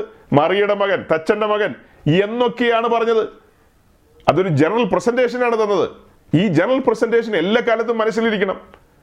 ഒരു ദൈവ പൈതലിനെ സമുദായസ്ഥരായ ആളുകൾ അല്ലെങ്കിൽ ചുറ്റുപാടുമുള്ള ഇതര മതസ്ഥർ അവൻ്റെ ജീവിതത്തെ കണ്ടിട്ട് അവരും എങ്ങനെയായിരിക്കും പറയുന്നത്? ഇങ്ങനെയൊക്കെ തന്നെയായിരിക്കും പറയുന്നത്. വളരെ തെറ്റായ കാര്യങ്ങൾ അവർ പറഞ്ഞു കളയും, അപവാദങ്ങൾ പറയും, ഇല്ലാത്ത കാര്യങ്ങൾ പറയും. അത് നമ്മൾ കോലാട്ട് രോമത്തിലേക്ക് വരുമ്പോഴാണ് കേട്ടോ നിന്ന അപമാനത്തിൻ്റെ വിഷയം വരുന്നത്. ഇവിടെ ഞാൻ ജനറലായിട്ട് പറഞ്ഞതേ ഉള്ളൂ. പുറമെ നിന്ന് കാണുന്നവർ, അകലെ നിന്ന് കാണുന്നവർ, ഇതെന്തെന്ന് മനസ്സിലാകാത്തവർ അവരെക്കുറിച്ച് വ്യാജങ്ങൾ പറയും, തെറ്റായി കാര്യങ്ങളെ പ്രചരിപ്പിക്കും. ഓക്കെ, കൂടാരത്തിനകത്തേക്ക് വരുന്നൊരു പുരോഹിതൻ എന്താ കാണുന്നത്? അതാണ് യേശുക്രിസ്തുവിനെ ലോകക്കാര് അവസാനമായി കണ്ടത് കാൽവറി ക്രൂശിലാണ്. അതിൻ്റെ ഏറ്റവും ഒടുവിൽ മരിച്ച ക്രിസ്തുവിനെ അല്ലെങ്കിൽ ചത്ത ക്രിസ്തുവിനെ ലോകം കണ്ടു. അവർ വിധി എഴുതി, അവൻ ചത്തു അല്ലെങ്കിൽ അവൻ മരിച്ചു എന്ന് ലോകം വിധി എഴുതി. അവരെല്ലാം പിരിഞ്ഞുപോയി, ജനമെല്ലാം പിരിഞ്ഞുപോയി. പിന്നത്തേതിൽ അവൻ്റെ ശിഷ്യന്മാർ ആ ശരീരം സംസ്കരിക്കുന്നതിന് വേണ്ടി അരിമത്തിക്കാരൻ ജോസഫിന്റെ കല്ലറയിലേക്ക് കൊണ്ടുപോയി. പിന്നീട് ലോകം ഇതൊന്നും കണ്ടിട്ടില്ല, ലോകം ക്രിസ്തുവിനെ കണ്ടിട്ടില്ല. എന്നാൽ തൻ്റെ ശിഷ്യന്മാർക്ക് അവൻ പ്രത്യക്ഷനാകുകയാണ്. അതിനെക്കുറിച്ച് പുസ്തകത്തിൽ എഴുതിയിരിക്കുന്നത്, വിശ്വസിക്കുന്നവർക്ക് അവനൊരു അതിശയ വിഷയമാണ്. അവൻ്റെ ഉയർപ്പിൽ വിശ്വസിച്ച, അവൻ്റെ വാഗ്ദത്തങ്ങളെ, അവൻ മുന്നമേ അവരോടുകൂടെ ഇരുന്നപ്പോൾ പറഞ്ഞ കാര്യങ്ങളെ വിശ്വസിച്ച് കാത്തിരുന്നവരുടെ നടുവിൽ അവൻ പ്രത്യക്ഷനാകുകയാണ്. മറിയയ്ക്ക് അവൻ പ്രത്യക്ഷനാകുകയാണ്. മക്നലിനെ കാര്യത്തിൽ മറിയയ്ക്ക് പ്രത്യക്ഷനാകുകയാണ്. അത്രയൊന്നും മനസ്സിലായില്ല സാധുവിന് എങ്കിൽ പോലും വിശ്വസിക്കുന്നവർക്ക് അവനൊരു അതിശയ വിഷയമാണ്. ഇന്നും അങ്ങനെ തന്നെയാണ്. അവനോട് അടുത്തു വരുന്നവർക്ക് അവനൊരു അതിശയ വിഷയം തന്നെയാണ്. എത്ര ആഴ്ചകളായി നമ്മളിരുന്ന് പറഞ്ഞു തുടങ്ങി, തീരുന്നുണ്ടോ? എന്ന് തീരുമെന്ന് ആർക്കറിയാം? ലോകത്തിൽ ഏതെങ്കിലും ഒരു മനുഷ്യനെ കുറിച്ച് ഇത്രയും കാലം, ഇത്രയും ആഴ്ചകളിരുന്ന് പറയാനുണ്ടോ? ഇത്രയും ഒരു മനുഷ്യനെ കുറിച്ച് പറയാനുണ്ടോ? നിങ്ങളൊന്ന് ചിന്തിച്ചു നോക്കിയ സഹോദരങ്ങളെ. ഇന്ത്യയുടെ രാഷ്ട്രപിതാവിനെ കുറിച്ച് ഒരാഴ്ച പറയാം, അതിൽ കൂടുതലെന്ന് പറയാനാ? മോഹൻദാസ് കരംചന്ദ് ഗാന്ധി. അങ്ങനെയുടെ അപ്പൻ ഇന്നതായിരുന്നു, അമ്മ ഇന്നതായിരുന്നു, ഭാര്യ ഇന്നതായിരുന്നു, മക്കൾ ഇന്നതായിരുന്നു. പുള്ളി സൗത്ത് ആഫ്രിക്കയ്ക്ക് പോയി തിരിച്ചു വന്നു. ഇന്ത്യൻ സ്വാതന്ത്ര്യ സമരം, അതൊക്കെ ഒരാഴ്ച കൊണ്ട് പറഞ്ഞു നിർത്താം. പക്ഷെ ഇതിവിടെ പറഞ്ഞാലും തീരില്ല. അതുകൊണ്ടാണ് അപ്പോസ്തലന്മാർ പറഞ്ഞു തീരാത്ത ദാനനിമിത്തം ദൈവത്തിന് സ്തോത്രം, പറഞ്ഞു തീരാത്തതും മഹിമയുള്ളതുമായ സന്തോഷം. അവൻ നമുക്ക് വേണ്ടി കഷ്ടസഹിച്ചു, പരീക്ഷിച്ചവൻ എന്താ കാണിക്കുന്നത്? ക്രിസ്തുവിൻ്റെ ജീവിതത്തിലെ കഷ്ടങ്ങൾ. അതേ കാര്യം നമ്മുടെ ജീവിതത്തിലേക്ക് നമ്മൾ അപ്ലൈ ചെയ്യുകയാണ്. അതെങ്ങനെയാ? അവൻ്റെ അപ്പോസ്തലൻ ഇടയ്ക്കൊരു പാലമായി നിന്നുകൊണ്ട് നമ്മളോട് പറയുകയാണ്, ക്രിസ്തുവിൻ്റെ കാൽച്ചുവടുകളെ പിന്തുടരുവാൻ നമ്മെ വിളിച്ചിരിക്കുന്നു എന്ന്. അവൻ കഷ്ടം സഹിച്ചു, അതേ പാതയിലൂടെ നാമും നടക്കണം. അവൻ്റെ അപ്പോസ്തലന്മാർ അതേ പാതയിലൂടെ നടന്നു. ആദിമ സഭയുടെ ഒരു പിക്ചർ നമുക്കൊന്ന് നോക്കാം. അപ്പോസ്തല പ്രവൃത്തി 5-ാം അധ്യായം അതിന് 40-41 വാക്യങ്ങൾ. Acts chapter 5 verse 40 and 41.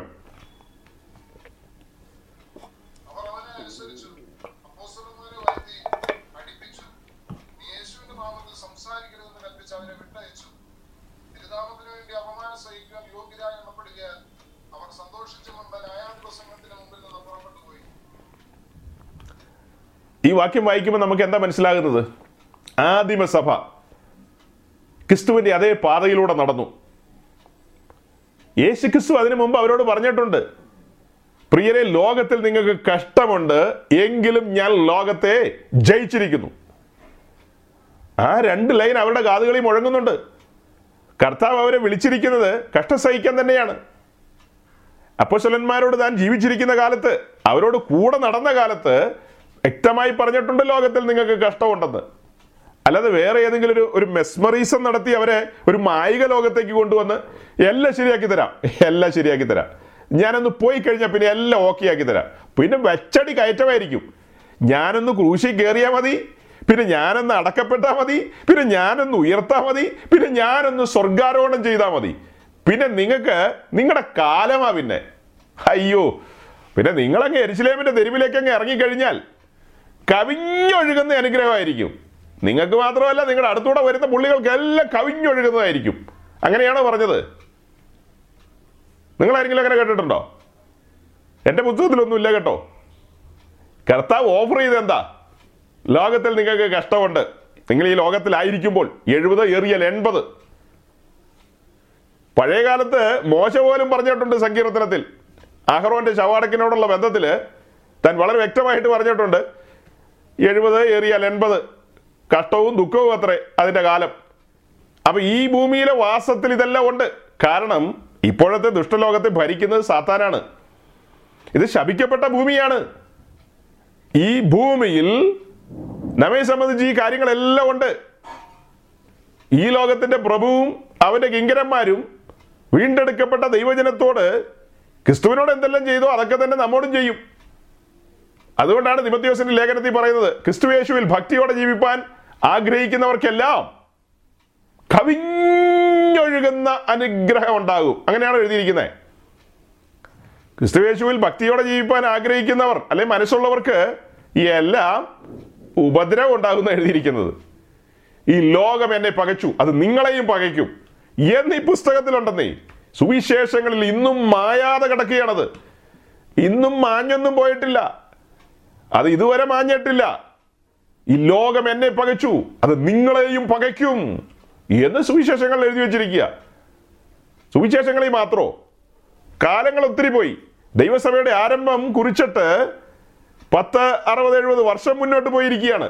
ആ സമയത്ത് 1 യോഹന്നാന്റെ ലേഖനം എഴുതുമ്പോൾ അവിടെ യോഹന്നാൻ എന്താ പറയുന്നത്? 1 യോഹന്നാൻ 3-ാം അധ്യായം അതിൻ്റെ 13-മത്തെ വാക്യം. 1 John chapter 3 verse 13.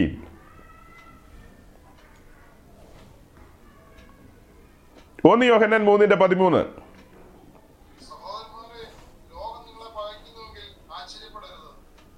അത്രയേ ഉള്ളൂ. സഹോദരന്മാരെ, ഈ ലോകം നിങ്ങളെ പകയ്ക്കുന്നെങ്കിൽ നിങ്ങൾ ആശ്ചര്യപ്പെടരുത്.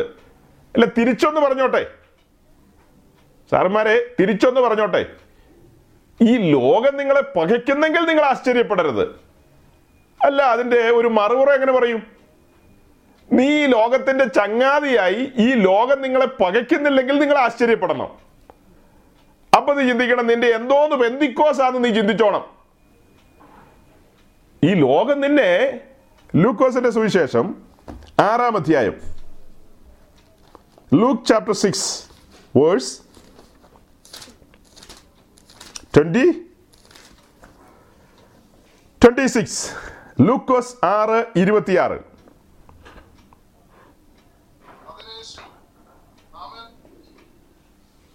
Luke 6:26.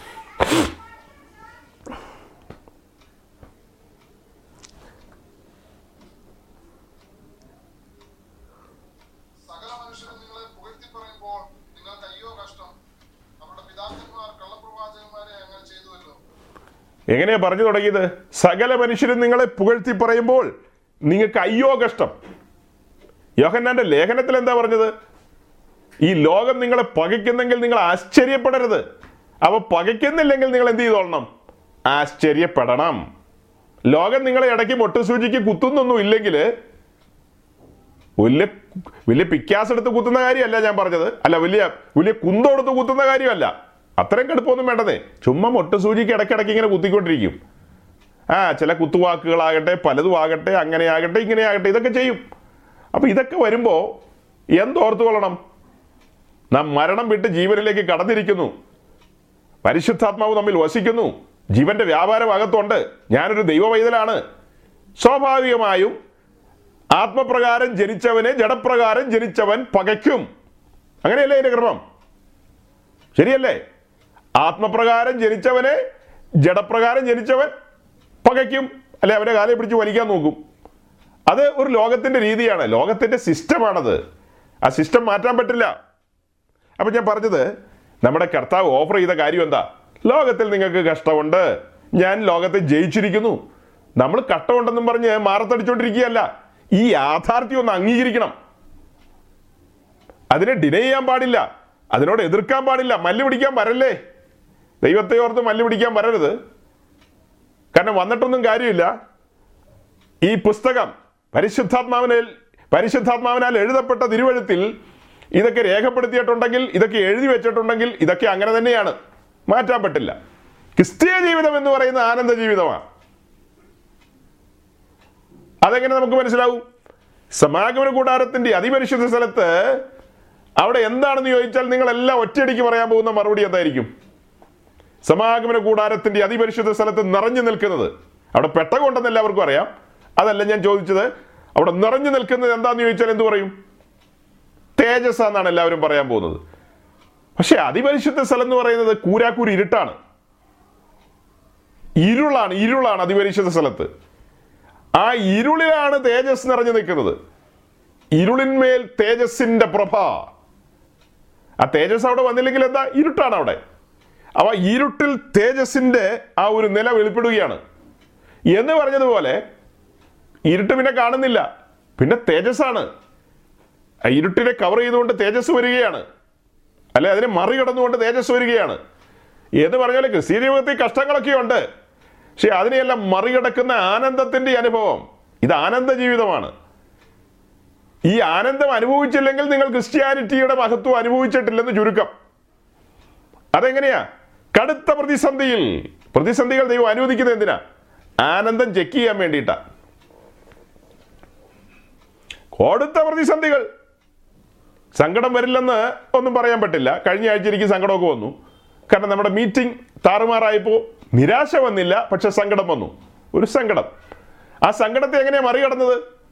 11:45 വീണ്ടും നമ്മൾ തുടങ്ങി. 11 മണിക്ക് തുടങ്ങേണ്ടത് 11:45 തുടങ്ങി. പിന്നെ നമ്മൾ പറഞ്ഞു പോയപ്പോൾ നമ്മുടെ പ്ലാനും പദ്ധതിയിലൊന്നും ഇല്ലാത്ത രീതിയിൽ ജനറലായൊരു മെസ്സേജിങ് വന്നു. യേശു ക്രിസ്തുവാണ് അതിലൂടെ നിഴലിച്ചു നിന്നത്. വലിയ വെളിപ്പാടുകളാണ് നമുക്ക് തുറന്നു കിട്ടിയത്.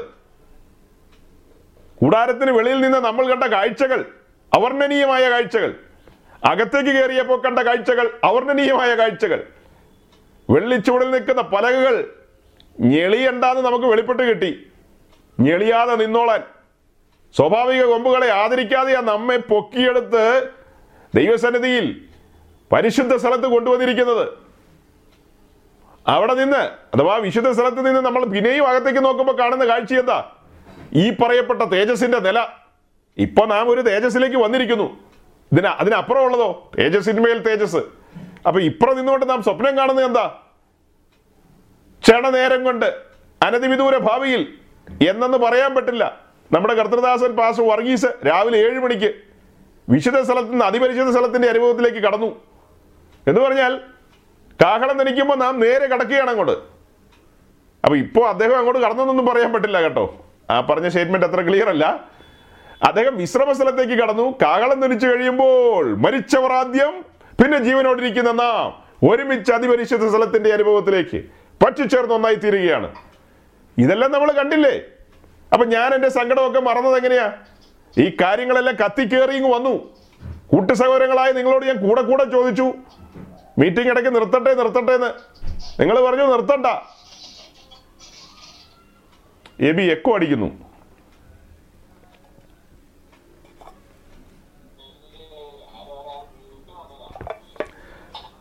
അത് മ്യൂട്ട് ചെയ്തരേ. ഓക്കെ, കുട്ടി സഹോദരങ്ങളായ നിങ്ങളോട് ഞാൻ ചോദിച്ചു, മണി ഒന്നായി, ഗുളിക കഴിക്കേണ്ട സമയമായി, നിർത്തട്ടെ എന്ന് ചോദിച്ചു. നിങ്ങൾ പറഞ്ഞു നിർത്തട്ടെന്ന്.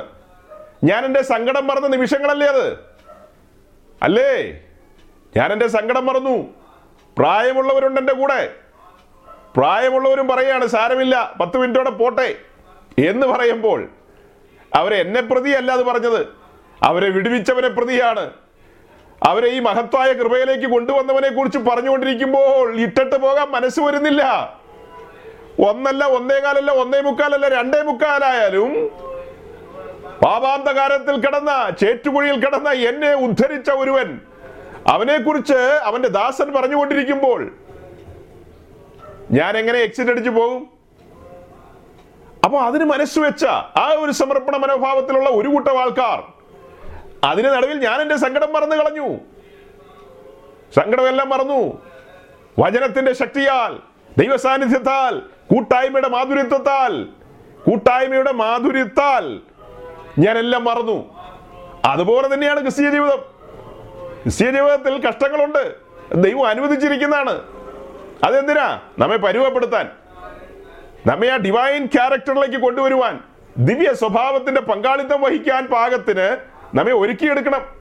അതിനുവേണ്ടി അത് അനുവദിച്ചിരിക്കുന്നതാണ്. അല്ലാതെ ദൈവം ഒരു സാഡിസ്റ്റൊന്നുമല്ല.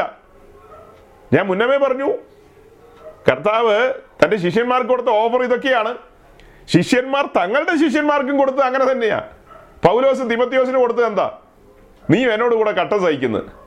നീയും എന്നോട് കൂടെ റവറൻ്റ് ആവാനല്ല പറഞ്ഞത്, നീയും എന്നോട് കൂടെ കഷ്ടം സഹിക്കാനാണ് പറഞ്ഞത്. എന്തിനാ? ഞാൻ അനുഭവിക്കുന്ന തേജസ്സിൻ്റെ നിലയിലേക്ക് നീയും വരണം. ക്രിസ്തുവിൻ്റെ കഷ്ടങ്ങൾക്ക് പങ്കുള്ളവരാകും തോറും സന്തോഷിക്കുക. കാരണം ആ തേജസ്സിലേക്ക് നാം നടന്നു കയറുകയാണ്. ക്രിസ്തു ക്രൂശിൽ നിന്ന് നേരെ തേജസ്സിൻ്റെ അനുഭവത്തിലേക്കാണ് പോയത്. നാം ദിവസേന ക്രൂശ് എടുക്കുന്നു. നമ്മുടെ ജീവിതത്തിൽ വരുന്നതായ കാര്യങ്ങൾ സന്തോഷത്തോടെ ഏറ്റെടുക്കുന്നു. അതിൻ്റെ ഒടുക്ക് വേണ്ട തേജസ്സിനാൽ മൂടപ്പെടുകയാണ്. ഇപ്പം നോക്കുമ്പോൾ കാണുന്നത് എന്താ? തകശുതോല. പക്ഷെ അതിനകത്തെന്താ? ഈ തകശുതോലുമായിട്ട് മുൻപോട്ട് പോകുന്തോറും അകത്ത് നൂലുകളുടെ തുന്നലുകൾ നടന്നുകൊണ്ടിരിക്കുകയാണ്.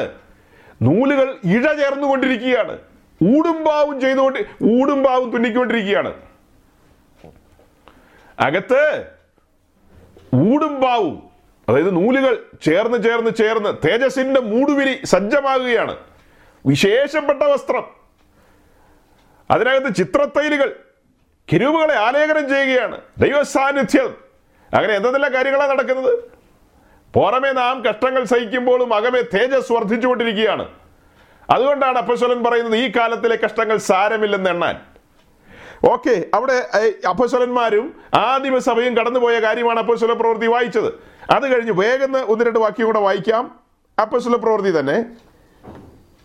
പ്രവൃത്തി 21-ാം അധ്യായത്തിൻ്റെ 12-13 വാക്യങ്ങൾ. അപ്പോസ്തല പ്രവൃത്തി 21-ാം അധ്യായം അതിൻ്റെ 12-13 വാക്യങ്ങൾ. ഈ വാക്യം വായിക്കുമ്പോൾ ആ പാരഗ്രാഫിന്റെ ഒരു പശ്ചാത്തലം പറഞ്ഞാൽ, കർത്താവിന്റെ ദാസൻ പൗലോസ് തൻ്റെ 3ാം മിഷണറി യാത്ര കഴിഞ്ഞ് യൂറോപ്പിൽ നിന്നും മടങ്ങി വരികയാണ്. അങ്ങനെ മടങ്ങി വരുമ്പോൾ കൈസരിയിലെത്തുന്നു. കൈസരിയിൽ ഫിലിപ്പോസിന്റെ വീട്ടിലെത്തുകയാണ്.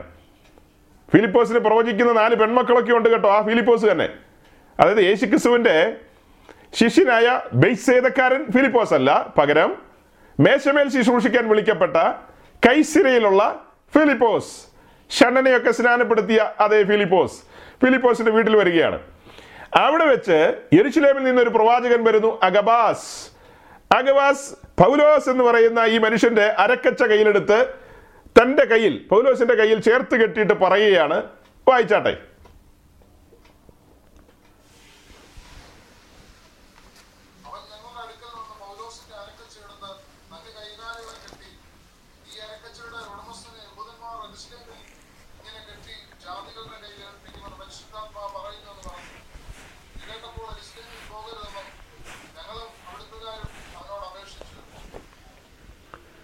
ഈ വാക്യം നമ്മൾ വായിച്ചതിന്റെ പിന്നിലുള്ള ഉദ്ദേശം എന്താ? ആദിമസഭ കഷ്ടങ്ങളിലൂടെ കടന്നുപോയി, അവരത് സന്തോഷമെന്ന് എണ്ണി എന്നാണ് 5-ാം അധ്യായത്തിൽ വായിച്ചത്. ഇവിടെ 21-ാം അധ്യായത്തിലേക്ക് വരുമ്പോൾ അഗബാസ് എന്ന് പറയുന്ന പ്രവാചകൻ പ്രവചിക്കുകയാണ് പൗലോസിന് യെരുശലേമിൽ സംഭവിക്കാൻ പോകുന്ന കാര്യങ്ങൾ. പൗലോസിന് ഒരു കുലുക്കം പോലുമില്ല. എന്തായിരിക്കും കുലുക്കം ഇല്ലാത്ത? അഗബാസ് ഇവിടെ പറയുന്നതിന് മുമ്പ് 20-ാം അധ്യായത്തിന്റെ 23-24 വാക്യങ്ങൾ വായിക്കുമ്പോൾ പൗലോസ് ഇത് അഡ്വാൻസ് ചെയ്ത് പറഞ്ഞ കാര്യമാണ്. അതിന്റെ ഒരു കൺഫർമേഷൻ എന്ന നിലയിലാണ് പ്രവാചകനായ അഗബാസിലൂടെ 21-ാം അധ്യായത്തിൽ പറയുന്നത്. ഫിലിപ്പിന്റെ കൈസരിയിലിരുന്ന് അഗബാസ് ഇത് പറയുന്ന സമയത്ത് അതിനു മുമ്പ് ചില ദിവസങ്ങൾക്ക് പുറകില് എഫേസോസിൽ വെച്ച്, അഥവാ എഫേസോസിലെ മിലേത്തോസ്, ഇങ്ങനെ പറയാം, ആസിയിലെ മിലേത്തോസിലെ കടപ്പുറത്ത് വെച്ച് എഫേസോസിലെ മൂപ്പന്മാരെ അവിടെ വിളിച്ചു വരുത്തി ഒരു വിടവാങ്ങൽ പ്രസംഗം നടത്തുന്നു. ആ വിടവാങ്ങൽ പ്രസംഗം നടത്തുമ്പോൾ അതിനകത്ത് പറഞ്ഞു കൊണ്ടുവരുന്ന കാര്യമാണ് 23-24 വാക്യം. നമുക്ക് വായിക്കാം. 20-ാം അധ്യായത്തിന്റെ 23-24 വാക്യം.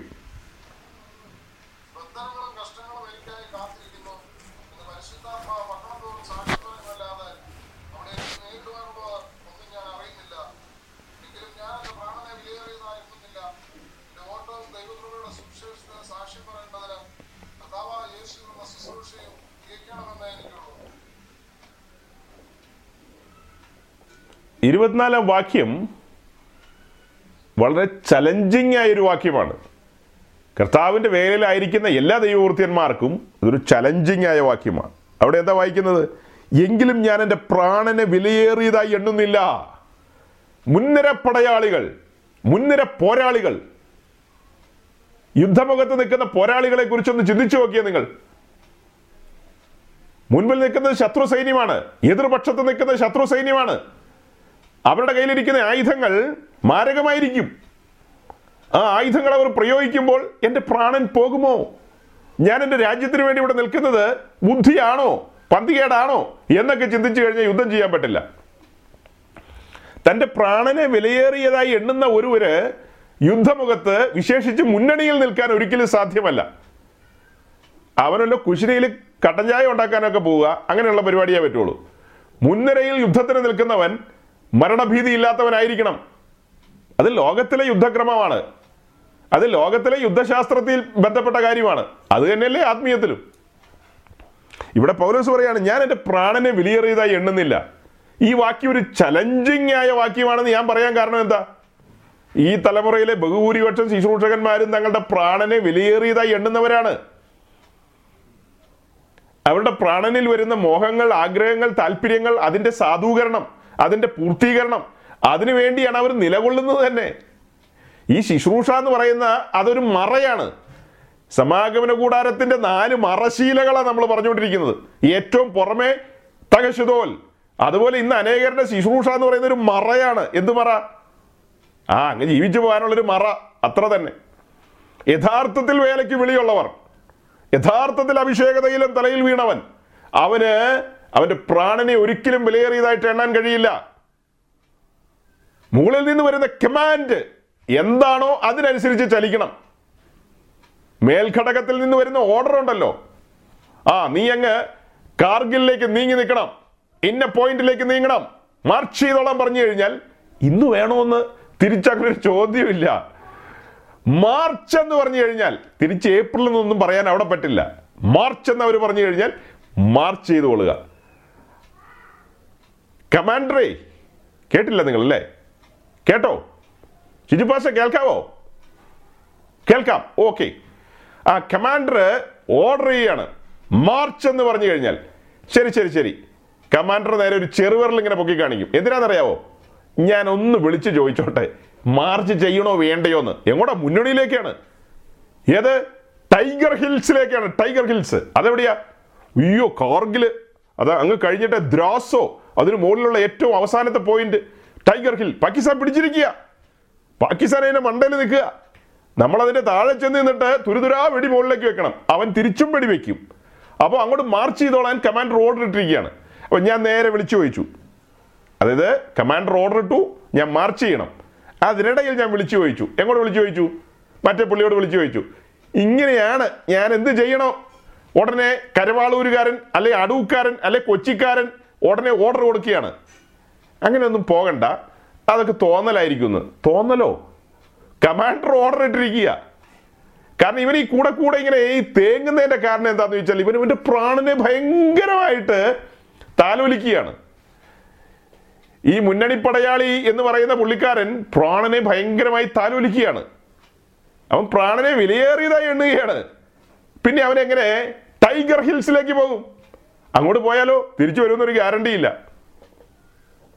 അങ്ങോട്ട് പോയാൽ തിരിച്ചു വരുമെന്ന് ഒരു ഗ്യാരണ്ടി ഇല്ല. എനിക്ക് വളരെ വേണ്ടപ്പെട്ട ഒരു ദൈവദാസൻ, അദ്ദേഹത്തിൻ്റെ മകൻ വളരെ വിദൂരമായ ഒരു സ്ഥലത്ത് ശുശ്രൂഷയ്ക്ക് കടന്നുപോയി.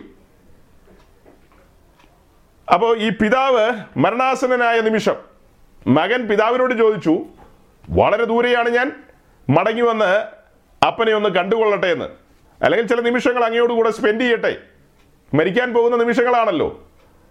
അപ്പോൾ അപ്പൻ മകനോട് പറയുക, നമ്മളത് കേൾക്കുക, അല്ലെ നമ്മളത് മനസ്സിലാക്കുക, കോട്ട കാത്തുകൊള്ളുക, നിന്നെ ഏൽപ്പിച്ചിരിക്കുന്ന ഉത്തരവാദിത്വം, നീ ഒരു പടയാളിയാ, നീ ദൈവരാജ്യത്തിൻ്റെ പടയാളിയാ, ഒരു കൊത്തളം നിന്നെ ഏൽപ്പിച്ചിരിക്കുകയാണ്, വെളിയിൽ ശത്രു സൈന്യം നിൽക്കുകയാണ്, നീയാണത് കാവൽ ചെയ്യുന്നയാള്, അവിടുത്തെ ഗാർഡ് നീയാണ്, നീ തോക്കും പീരങ്കി താഴെ വെച്ചിട്ട് അപ്പനെ കാണാൻ വരികയോ? നീ ഏത് പുസ്തകമാണ് പഠിച്ചതെന്നാ ചോദിച്ചത്. അയ്യോ, ഇപ്പൊ നിങ്ങൾ പലരും ചിന്തിക്കുന്നത് ഞങ്ങളെ ആരുടെ ഉപദേശിക്കുവാൻ ഇങ്ങനെയൊന്നും പറയാറില്ലെന്നായിരിക്കും. അതിനിപ്പോൾ ഞാൻ എന്ത് ചെയ്യാനാ? നിങ്ങളുടെ ആരുടെ ഉപദേശിമാരോ നിങ്ങളുടെ പരിചയത്തിലുള്ള ഉപദേശിമാരോ ഇങ്ങനെ പറഞ്ഞിട്ടില്ലെങ്കിൽ എനിക്കെന്ത് ചെയ്യാൻ പറ്റും? ഞാൻ കേട്ട കാര്യമാണ് പറഞ്ഞത്. ആ കാര്യം ഇവിടെ വായിച്ചത്. ഇപ്പോൾ ഞാൻ എൻ്റെ പ്രാണനെ വിലയേറിയതായി എണ്ണുന്നില്ല. ഈ മരണാസന്നനായ പിതാവ് പ്രാണനെ വിലയേറിയതായി എണ്ണുന്നില്ല, മകനോട് പറഞ്ഞു കൊടുക്കുകയാണ്. ഇത് പ്രാണനുമായി ബന്ധപ്പെട്ട അറ്റാച്ച്മെന്റുകളാണ് ഇതെല്ലാം, ഫിലയോ, ആ പരസ്പര സ്നേഹം. അതേസമയം അകത്ത് കിടന്ന് കത്തുന്ന അഗാപ്പെ, ആ സ്നേഹം, നശിച്ചു പോകുന്നവരെ കുറിച്ചുള്ള ഭാരം, ദൈവരാജ്യത്തെക്കുറിച്ചുള്ള ചിന്ത. അപ്പം ഇങ്ങനെയുള്ള കാര്യങ്ങളൊന്നും വേണ്ടെന്ന് ചോദിച്ചാൽ സ്വാഭാവികമായിട്ടാണെങ്കിൽ ഓക്കെ. മുൻനിരയിൽ യുദ്ധം ചെയ്തുകൊണ്ടിരിക്കുമ്പോൾ യുദ്ധം ഉപേക്ഷിച്ച് മടങ്ങി വരാൻ അനുവാദമില്ല. യുദ്ധമുന്നണിയിൽ നിൽക്കുമ്പോൾ നാം വിശ്രമത്തിൽ ഇങ്ങനെ ഇരിക്കുകയാണ്, അപ്പം ജാഗം കിടക്കുകയാണെങ്കിൽ നമ്മളല്ലാതെ പിന്നെ ആരാ കൈകാര്യം ചെയ്യുന്നത്? അത് സ്വാഭാവികമായ കാര്യം. ഇതിൻ്റെ സീരിയസ്നെസ് നിങ്ങൾ മനസ്സിലാക്കണം. ലാസ്റ്റ് ലൈൻ എന്താ അവിടെ വായിച്ചതിൻ്റെ ലാസ്റ്റ് ലൈൻ? എൻ്റെ പ്രാണനെ ഞാൻ വിലയേറിയതായി എണ്ണുന്നില്ല, എൻ്റെ ഓട്ടവും ദൈവകൃപയുടെ സുവിശേഷത്തിന് സാക്ഷ്യം പറയേണ്ടതിന് കർത്താവായ യേശു ക്രിസ്തു തന്ന ശുശ്രൂഷയും തികയ്ക്കണമെന്നേ എനിക്കുള്ളൂ. വേറെ പല അജണ്ടകളൊന്നും ഇല്ലെന്ന്. ഈ കാലത്ത് അനേക ശുശ്രൂഷകന്മാർ ലോകത്തിൽ നിന്ന് മാറ്റപ്പെടുമ്പോൾ അനേക മോഹങ്ങൾ ബാക്കിയാക്കിയാണ് അവർ ഭൂമിയിൽ നിന്ന് മാറ്റപ്പെടുന്നത്. വീട് തേച്ചിട്ടില്ല ചിലരുടെ, ആ തേപ്പ് നടന്നിട്ടില്ലെന്ന്. ചിലരെ സംബന്ധിച്ച് ഒരു കോട്ട് പോലും അടിച്ചിട്ടില്ല, പെയിന്റേ. അങ്ങനെ പലതിനാൽ ചൊല്ലി ഭാരപ്പെട്ടിട്ടാണ് പലരും ലോകത്തിൽ നിന്ന് മാറ്റപ്പെടുന്നത്. ചിലർ വീട് വെച്ചിട്ടില്ലെന്നുള്ള ഭാരമായിരിക്കും, ചിലർ മക്കൾ പറക്ക മുറ്റിയില്ലെന്നുള്ള ഭാരത്തിലായിരിക്കും. അല്ല, അതൊരു വിഷയമല്ലേ? ഇപ്പം ഇന്ന് മരിച്ച ദൈവദാസൻ്റെ ഭാര്യ, ആ സഹോദരി, ശാരീരികമായി വളരെ ബലഹീനയാണ്. മക്കളങ്ങ് പറക്ക മുറ്റിയോന്ന് ചോദിച്ചാൽ അത്രയങ്ങ് മുറ്റിയിട്ടൊന്നുമില്ല. 10, 18, 20 വയസ്സൊക്കെ എത്തിക്കാണുമായിരിക്കും ഒരാൾക്ക്. ഒരാൾ ചെറിയ പയ്യനാണ്. അപ്പോൾ എങ്ങും എത്തിയിട്ടില്ല, പറക്ക മുറ്റിയിട്ടില്ല, സഹോദരി വളരെ ക്ഷീണിതയാണ്. അപ്പോൾ നമ്മൾ ചിന്തിക്കുമ്പോൾ ഇച്ചിരി കടന്ന പ്രയോഗമായിപ്പോയില്ലെന്ന് തോന്നും. പക്ഷെ നമുക്ക് ദൈവത്തോട് ചോദിക്കാൻ പറ്റുമോ? കൂശാവനോട് നമുക്ക് എന്ത് ചോദിക്കാൻ പറ്റും? അല്ല, ബുദ്ധി പറഞ്ഞു കൊടുക്കാൻ പറ്റുമോ? അല്ല, ഇങ്ങനെ ഇത് ഇങ്ങനെയല്ല, മറ്റേ അപ്പുറത്തെ വീട്ടിലെ ആയിരുന്നെങ്കിൽ, തൊട്ടപ്പുറത്തെ വീട്ടിൽ ആ പുള്ളിനെ വിളിക്കുകയായിരുന്നെങ്കിൽ, പുള്ളിക്കാരി നല്ല ആരോഗ്യ ഒതിയാണ്, നല്ല സർക്കാർ ജോലിയുണ്ട്, പിള്ളേരൊക്കെ കല്യാണം കഴിഞ്ഞു, അങ്ങനെ വിളിക്കാലോ, ഇങ്ങനെ എന്തിനു കൊണ്ടുപോയി എന്ന് നമുക്ക് ചോദിക്കാൻ പറ്റുമോ? ജീവദാതാവിനോട് ഇതെല്ലാം ചോദിക്കാൻ പറ്റുമോ? ജീവന്റെയും മരണത്തിൻ്റെയും അധികാരിയോട് നമുക്കൊന്നും ചോദിക്കാൻ പറ്റില്ല, നമുക്ക് ഒന്നും മിണ്ടാൻ പറ്റത്തില്ല. ദൈവത്തിന് എല്ലാം അറിയാൻ സഹോദരങ്ങളെ, എല്ലാം ഭംഗിയായിട്ട്. വയലിലെ താമരയെ നോക്കൂ, ആകാശത്തിലെ പറവുകളെ നോക്കൂ, അവയെല്ലാം ചമയ്ക്കുകയും പരിപാലിക്കുകയും പോറ്റിപ്പുലർത്തുകയും ചെയ്യുന്ന ദൈവം. ഈ ദൈവദാസൻ മാറ്റപ്പെട്ടാലും തൻ്റെ ഭാര്യയാകട്ടെ, തൻ്റെ കുഞ്ഞുങ്ങളാകട്ടെ, അവരെ കൈവിട്ട് കളയുമോ? ദൈവത്തിൻ്റെ പദ്ധതികളുടെ ഭാഗമാണിതെല്ലാം, എല്ലാ പദ്ധതികളുടെ ഭാഗമാണ്. അതങ്ങനെ ഒരു യുക്തിവാദിക്ക് ചിന്തിക്കാൻ പറ്റില്ല, ഒരു നിരീശ്വരവാദിക്ക് ചിന്തിക്കാൻ പറ്റില്ല, ഒരു ഇതര മതസ്ഥന് ചിന്തിക്കാൻ പറ്റില്ല. ഈ സത്യവചനത്തെ മാറോട് ചേർത്ത് പിടിച്ചിരിക്കുന്ന ഒരു പുതിയ ദൈവ ക്രിസ്ത്യാനിക്ക് മാത്രമേ അങ്ങനെ ചിന്തിക്കാൻ പറ്റൂ. എല്ലാം ദൈവത്തിൻ്റെ കാര്യപരിപാടിയാണ്. ഒരു തലമുടി നാര് കൊഴിയുന്നുണ്ടെങ്കിൽ ദൈവം അറിയാതെയല്ല, അവൻ അറിഞ്ഞു തന്നെയാണ് ഇന്ന് ഒരു നാര് കൊഴിഞ്ഞത്. ഒരു ദൈവപ്രവൃത്തി ഈ ഭൂമിയിൽ നിന്ന് മാറ്റപ്പെട്ടത് ദൈവം അറിഞ്ഞു തന്നെയാണ്, അകാലത്തിലല്ല. ഞാൻ 60 വയസ്സിൽ താഴെ എന്നൊക്കെ പറഞ്ഞപ്പോൾ നിങ്ങൾ ചിന്തിക്കും അകാലത്തിലാണെന്ന്. അത് വയസ്സിൻ്റെ കാര്യത്തിൽ അങ്ങനെ പറയാം, പക്ഷേ സമയം തെറ്റിയല്ല ദൈവം വിളിക്കുന്നത്. ഒരാളെ അങ്ങനെ വിളിക്കുന്നില്ല. ദൈവത്തിൻ്റെ സമയത്താണ് അദ്ദേഹത്തിന് ഒരുങ്ങാനും ക്രമീകരിക്കാനും ഒക്കെയുള്ള കാര്യങ്ങൾ ദൈവം കഴിഞ്ഞ ദിവസങ്ങളിൽ കൊടുത്തിട്ടുണ്ടാകും. നമ്മളാരും അറിയുന്നില്ലല്ലോ ദൈവം അദ്ദേഹത്തിൻ്റെ ഹൃദയത്തോട് ഇടപെട്ടതൊന്നും. അപ്പം ഏതൊരു ശുശ്രൂഷകൻ്റെ ഉള്ളിലെ ചിന്ത, എനിക്ക് തന്നിരിക്കുന്ന ഓട്ടവും ദൈവകൃപയുടെ സുവിശേഷത്തിന് സാക്ഷ്യം പറയുക, അതുമാത്രമാണ് അവരുടെ ചിന്ത. ഈ ചിന്തയിൽ മുൻപോട്ട് പോകുമ്പോഴാണ് ഫിലിപ്പോസിന്റെ വീട്ടിലെത്തുന്നത്. ഞാൻ എൻ്റെ പ്രാണനെ വിലയേറിയതായി എണ്ണുന്നില്ല. അഗവാസ് പറയാണ് നിന്റെ പ്രാണനെടുക്കാൻ സാധ്യതയുണ്ടെന്ന്. വെരി ഗുഡ്, അങ്ങനെയെങ്കിൽ അങ്ങനെ ആകട്ടെ, ദൈവത്തിന് ഇഷ്ടം അങ്ങനെയാണെങ്കിൽ അങ്ങനെ ആകട്ടെ. അല്ല, നമുക്ക് ഫിലിപ്പോസ് വേഗം ഉപവാസം പ്രഖ്യാപിക്കൂ, ഗുഡ് ന്യൂസിൽ ഇപ്പൊ തന്നെ വിളിച്ചു പറയൂ, മറ്റേ മാസികയിൽ ഇപ്പൊ തന്നെ വിളിച്ചു പറയൂ, വാട്സപ്പിൽ എല്ലാവർക്കും അയക്കൂ. ഇതൊന്നും പറഞ്ഞില്ല പൗലോസ്. ഒരാൾക്കും അയക്കാനും പറഞ്ഞില്ല, പിടിക്കാനും പറഞ്ഞില്ല. ശരി, അങ്ങനെ ആകട്ടെ, ഞാൻ എരുശലേമിലേക്ക് തന്നെ പോകുന്നു.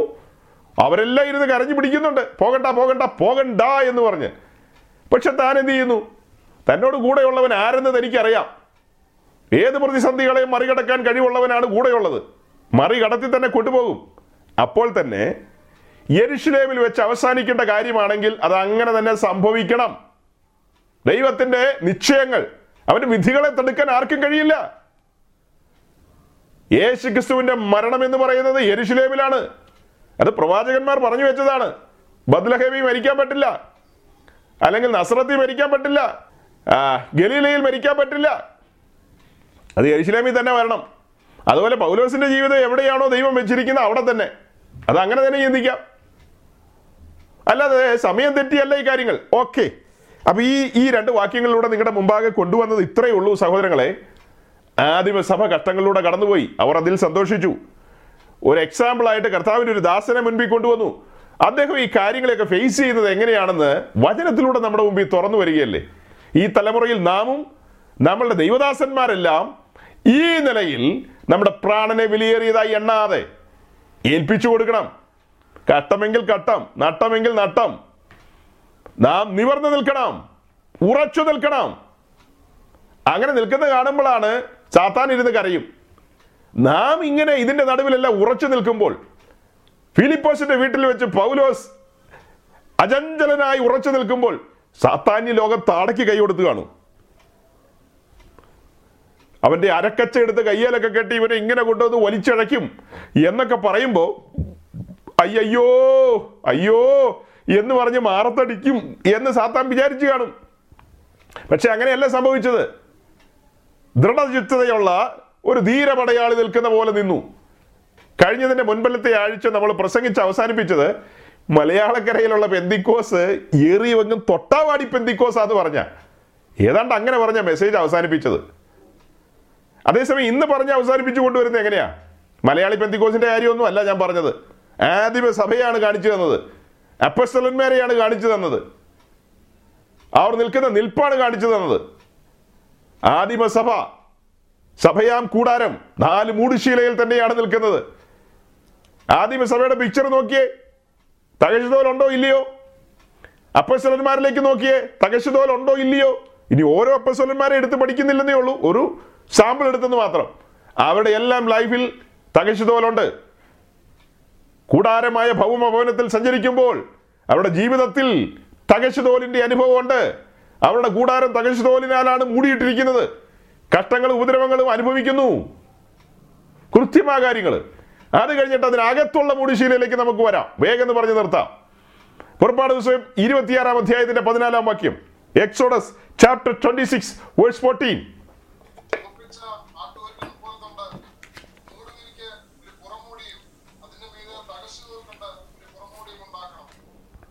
ഇവിടെ നാം വായിച്ചത് ചുവപ്പിച്ച ആട്ടുകൊറ്റൻ തോൽ കൊണ്ടൊരു പുറമൂടിയും അതിന് മീതെ തകശ തോൽ കൊണ്ടുള്ളൊരു മൂടിയുമാണ് പറഞ്ഞത്.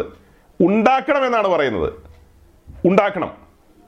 അതേസമയം പുറപ്പാട് പുസ്തകം 36-ാം അധ്യായത്തിൻ്റെ 19-ാം വാക്യം വായിക്കുമ്പോൾ, എക്സോഡസ് ചാപ്റ്റർ 36 വേഴ്സ് 19, 36-ൻ്റെ 19 വായിക്കുമ്പോൾ,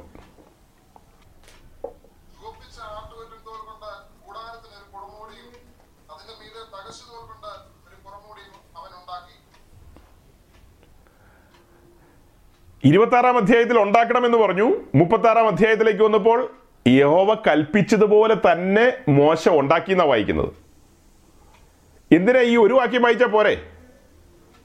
ഇപ്പൊ ഈ 2 വാക്യം വായിച്ചത് എന്തിനാണ്? ഒരെണ്ണം വായിച്ചാലും പോരെ? ഇവിടെ ഉണ്ടാക്കണമെന്ന് പറഞ്ഞു, അവിടെ ഉണ്ടാക്കി എന്ന് പറഞ്ഞു. 2 കൂടെ വായിച്ചതിന്റെ പിന്നിലുള്ള ഉദ്ദേശം എന്താ? സമാഗമന കൂടാരത്തിന്റെ പണിയോടുള്ള ബന്ധത്തിൽ ഏറ്റവും അധികം മുഴങ്ങിയ വാക്കാണ് യഹോവ കൽപ്പിച്ചതുപോലെ തന്നെ മോശ ചെയ്തെന്ന്. അപ്പൊ മോശയോട് പറഞ്ഞു ഇത് ഇങ്ങനെ ഉണ്ടാക്കണമെന്ന്. അങ്ങനെ തന്നെ മോശയെ ഉണ്ടാക്കി. ഇനി നാം നമ്മിലേക്ക് നോക്കുമ്പോൾ ഈ പറയപ്പെട്ട നിലയിൽ പർവ്വതത്തിലെ മാതൃക പ്രകാരം തന്നെയാണോ നമ്മുടെ ക്രിസ്തീയ ജീവിതം എന്നുള്ളത് നാം പരിശോധിക്കണം. ക്രിസ്ത്യാനിയായിട്ട് നാം കഷ്ടം സഹിക്കുന്നുണ്ടോ? ക്രിസ്ത്യാനിയാണെന്ന് നമ്മൾ വെളിപ്പെടുത്താറുണ്ടോ? നാലാളുടെ മുമ്പിൽ ഞാനൊരു ക്രിസ്ത്യാനിയാണ്, ഞാനൊരു സത്യക്രിസ്ത്യാനിയാണ്, ഞാൻ യേശുവിൻ്റെ ശിഷ്യനാണ്, ഞാനൊരു ബെന്തിക്കോസുകാരനാണ് എന്ന് ഒരു സാക്ഷ്യം നമ്മൾ പറയാറുണ്ടോ? അല്ലെങ്കിൽ ആ രീതിയിൽ നമ്മൾ ഇടപെടാറുണ്ടോ? നമ്മൾ വചന സത്യങ്ങൾക്ക് വേണ്ടി നിലകൊണ്ടു കഴിഞ്ഞാൽ നിശ്ചയമായും ഉപദ്രവങ്ങൾ ഉണ്ടാകും. അങ്ങനെ ആ ഒരു വാക്യം ഞാൻ നേരത്തെ പറഞ്ഞത്. അപ്പോൾ മറ്റുള്ളവർ അറിയും ഇവരൊരു ക്രിസ്ത്യാനിയാണെന്ന്. അപ്പോൾ ഇവിടെ പറഞ്ഞത് പർവ്വതത്തിലെ മാതൃക പ്രകാരം തന്നെ മോശ പണിതു. ഏറ്റവും പുറമെ തകശുതോൽ, അതിനകത്ത് ചുവപ്പിച്ച ആട്ടുകൊറ്റൻ തോൽ കൊണ്ടുള്ള മൂടുശീല. കഴിഞ്ഞ ആഴ്ച ഞാൻ പറഞ്ഞു ആട്ടുകൊറ്റനെ കുറിച്ച് നിങ്ങൾ അന്വേഷിക്കുക, പഠിക്കുക എന്നുള്ളതൊക്കെ. ആട്ടുകൊറ്റനെ നമ്മൾ കാണുന്നത് പുറപ്പാട് ദിവസം 29-ാം അധ്യായത്തിൻ്റെ 1-ാം വാക്യം വായിക്കുമ്പോൾ ഈ ആട്ടുകൊറ്റന്മാരെ കാണാം. പുറപ്പാട് ദിവസം 29-ൻ്റെ 1-ാം വാക്യം വായിക്കുമ്പോൾ ആട്ടുകൊറ്റനെ കാണാം.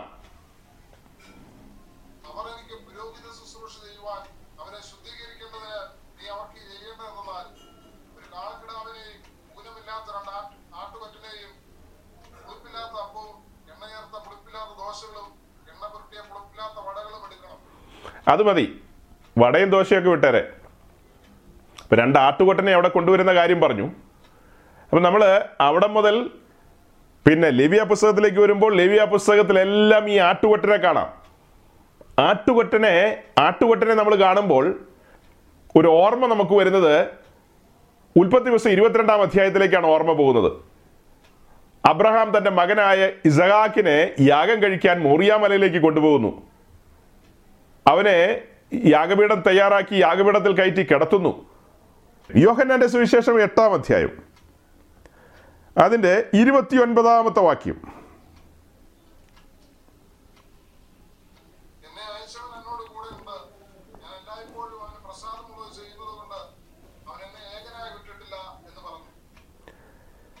ഇത് ഇത്തിരി കടുപ്പമുള്ള വാക്യമാണ് കേട്ടോ, ഇച്ചിരി കടുപ്പമാ.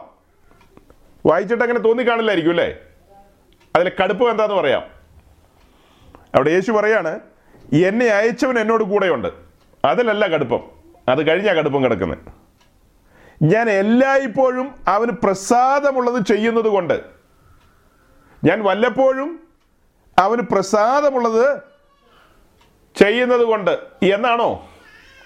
ഞാൻ എല്ലായ്പ്പോഴും അവന് പ്രസാദമുള്ളതാണ് ചെയ്തുകൊണ്ടിരിക്കുന്നത്. ദൈവപ്രസാദം, പിതാവിനെ പ്രസാദിപ്പിക്കുന്ന ഏകജാതൻ, പിതാവിനെ പ്രസാദിപ്പിക്കുന്ന പ്രിയപുത്രൻ നമുക്ക് മാതൃകയായി നിൽക്കുകയാണ് അവൻ്റെ സമർപ്പണം.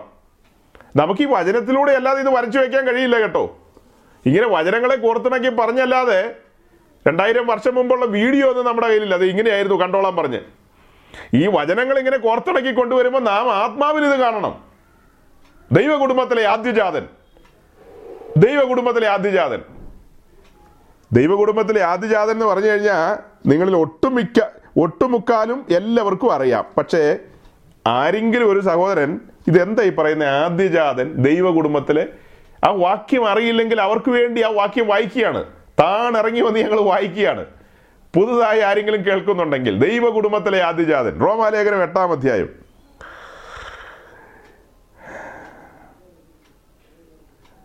29 വാക്യം, റോമാലേഖനം 8:29.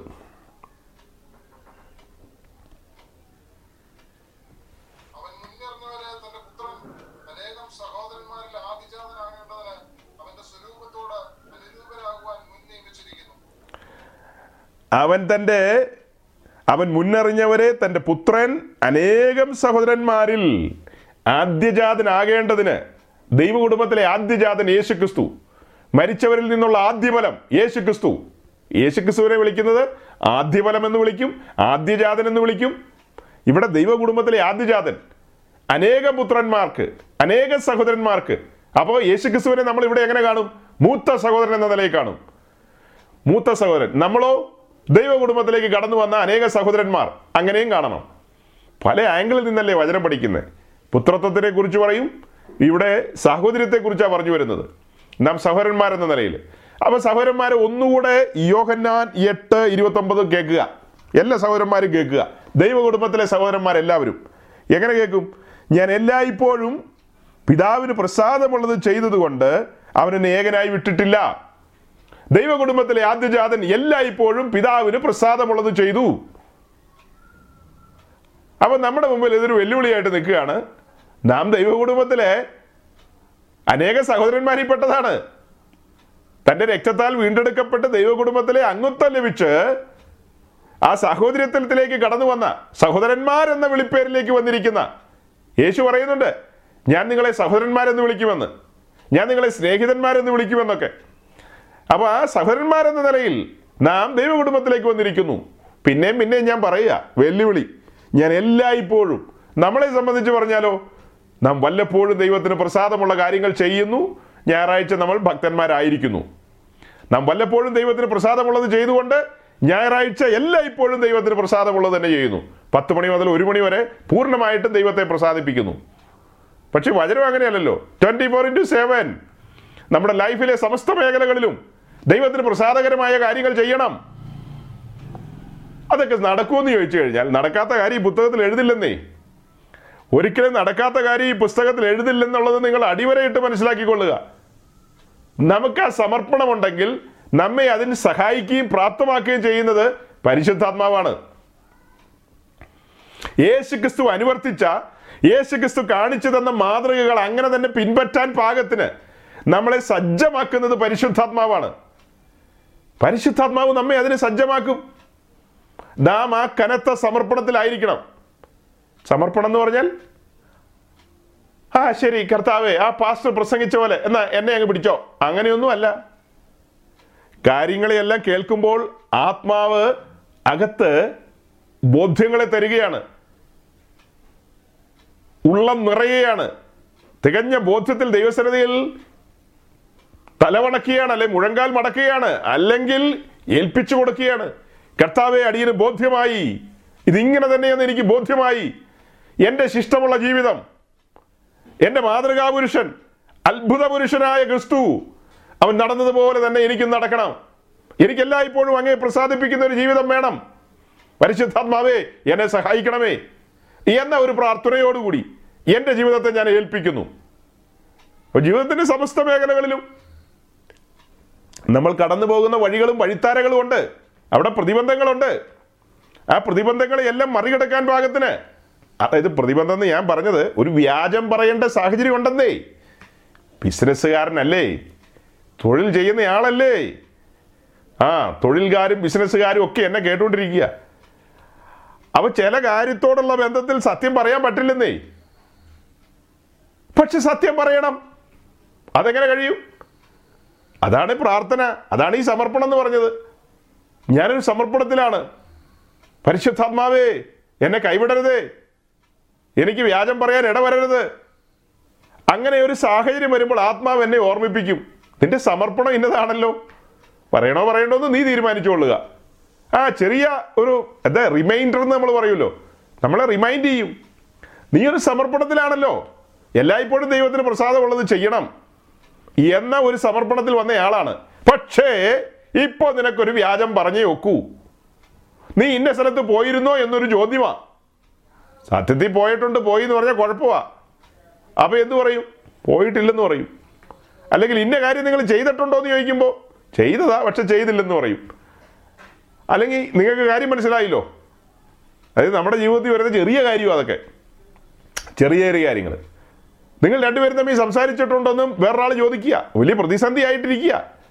ശരിക്കും നമ്മൾ സംസാരിച്ചിട്ടുണ്ട്, പക്ഷെ ആ സത്യം ഇപ്പോൾ ഇവിടെ പറഞ്ഞു കഴിഞ്ഞാൽ ഒത്തിരി പേരുമായിട്ടുള്ള സ്നേഹബന്ധമൊക്കെ പോവും. അപ്പോൾ നമ്മൾ എന്ത് ചെയ്യും? ഇങ്ങനെ കാണിക്കും, ഇല്ലെന്ന് പറയും. അത് സത്യമാണോ അർദ്ധസത്യമാണോ വ്യാജമാണോ ചിന്തിച്ചു നോക്കുക. അപ്പോൾ അത് തികച്ചും ഒരു വ്യാജമാണ്. ദൈവത്തെ പ്രസാദിപ്പിക്കുന്ന കാര്യമല്ല, ദുഃഖത്തിന് കാരണമാണ്, പരിശുദ്ധാത്മാവിനെ ദുഃഖിപ്പിക്കുന്ന കാര്യമാണ്. അപ്പോൾ അതുകൊണ്ട് ഈ സമർപ്പണ ജീവിതത്തിൽ ഞാൻ എല്ലായ്പ്പോഴും പിതാവിനെ പ്രസാദിപ്പിച്ചു, എൻ്റെ ഇഷ്ടമല്ല. ആ ഒരു തലത്തിലേക്ക് നമ്മൾ വരണമെങ്കിൽ ഒത്തിരി സീരിയസ് ആയ കാര്യമാണ്. കഴിഞ്ഞ ആഴ്ച ഞാൻ വേറൊരു കൂട്ടത്തിൽ പറഞ്ഞു, ക്രിസ്തീയ ജീവിതത്തിലെ 4 ആത്മീയ അനുഭവങ്ങൾ, ആത്മീയ അവസ്ഥകൾ. നമ്മുടെ ജീവിതത്തിൽ ദൈവം നുഖം അനുവദിക്കും, നുഖം യോഗ് നുഖം അനുവദിക്കും. ഇടുക്കമുള്ള വഴിയിലൂടെയും ഇടുക്കമുള്ള വാതിലും ഞെരുക്കമുള്ള വഴിയും നാം കണ്ടെത്തേണ്ടതുണ്ട്. പിന്നെ എന്താ പിന്നെ പറഞ്ഞത്? ക്രിസ്തീയ ജീവിതത്തിൽ തന്നെത്താൻ താഴ്ത്തി, തന്നെത്താൻ നിഷേധിച്ച് നാൾതോറും ക്രൂശെടുക്കേണ്ടതുണ്ട്. നമ്മുടെ ജീവിതത്തിൽ ദൈവം മുള്ളുകളെ അനുവദിക്കും കുത്താനായിട്ടേ. സാത്താൻ്റെ ദൂതനെ നിർത്തിയിരിക്കുക കുത്താൻ പാകത്തിന്. നമ്മൾ പ്രാർത്ഥിക്കുന്നൊക്കെയുണ്ട് അതൊക്കെ മാറിപ്പോകാൻ വേണ്ടിയിട്ട്.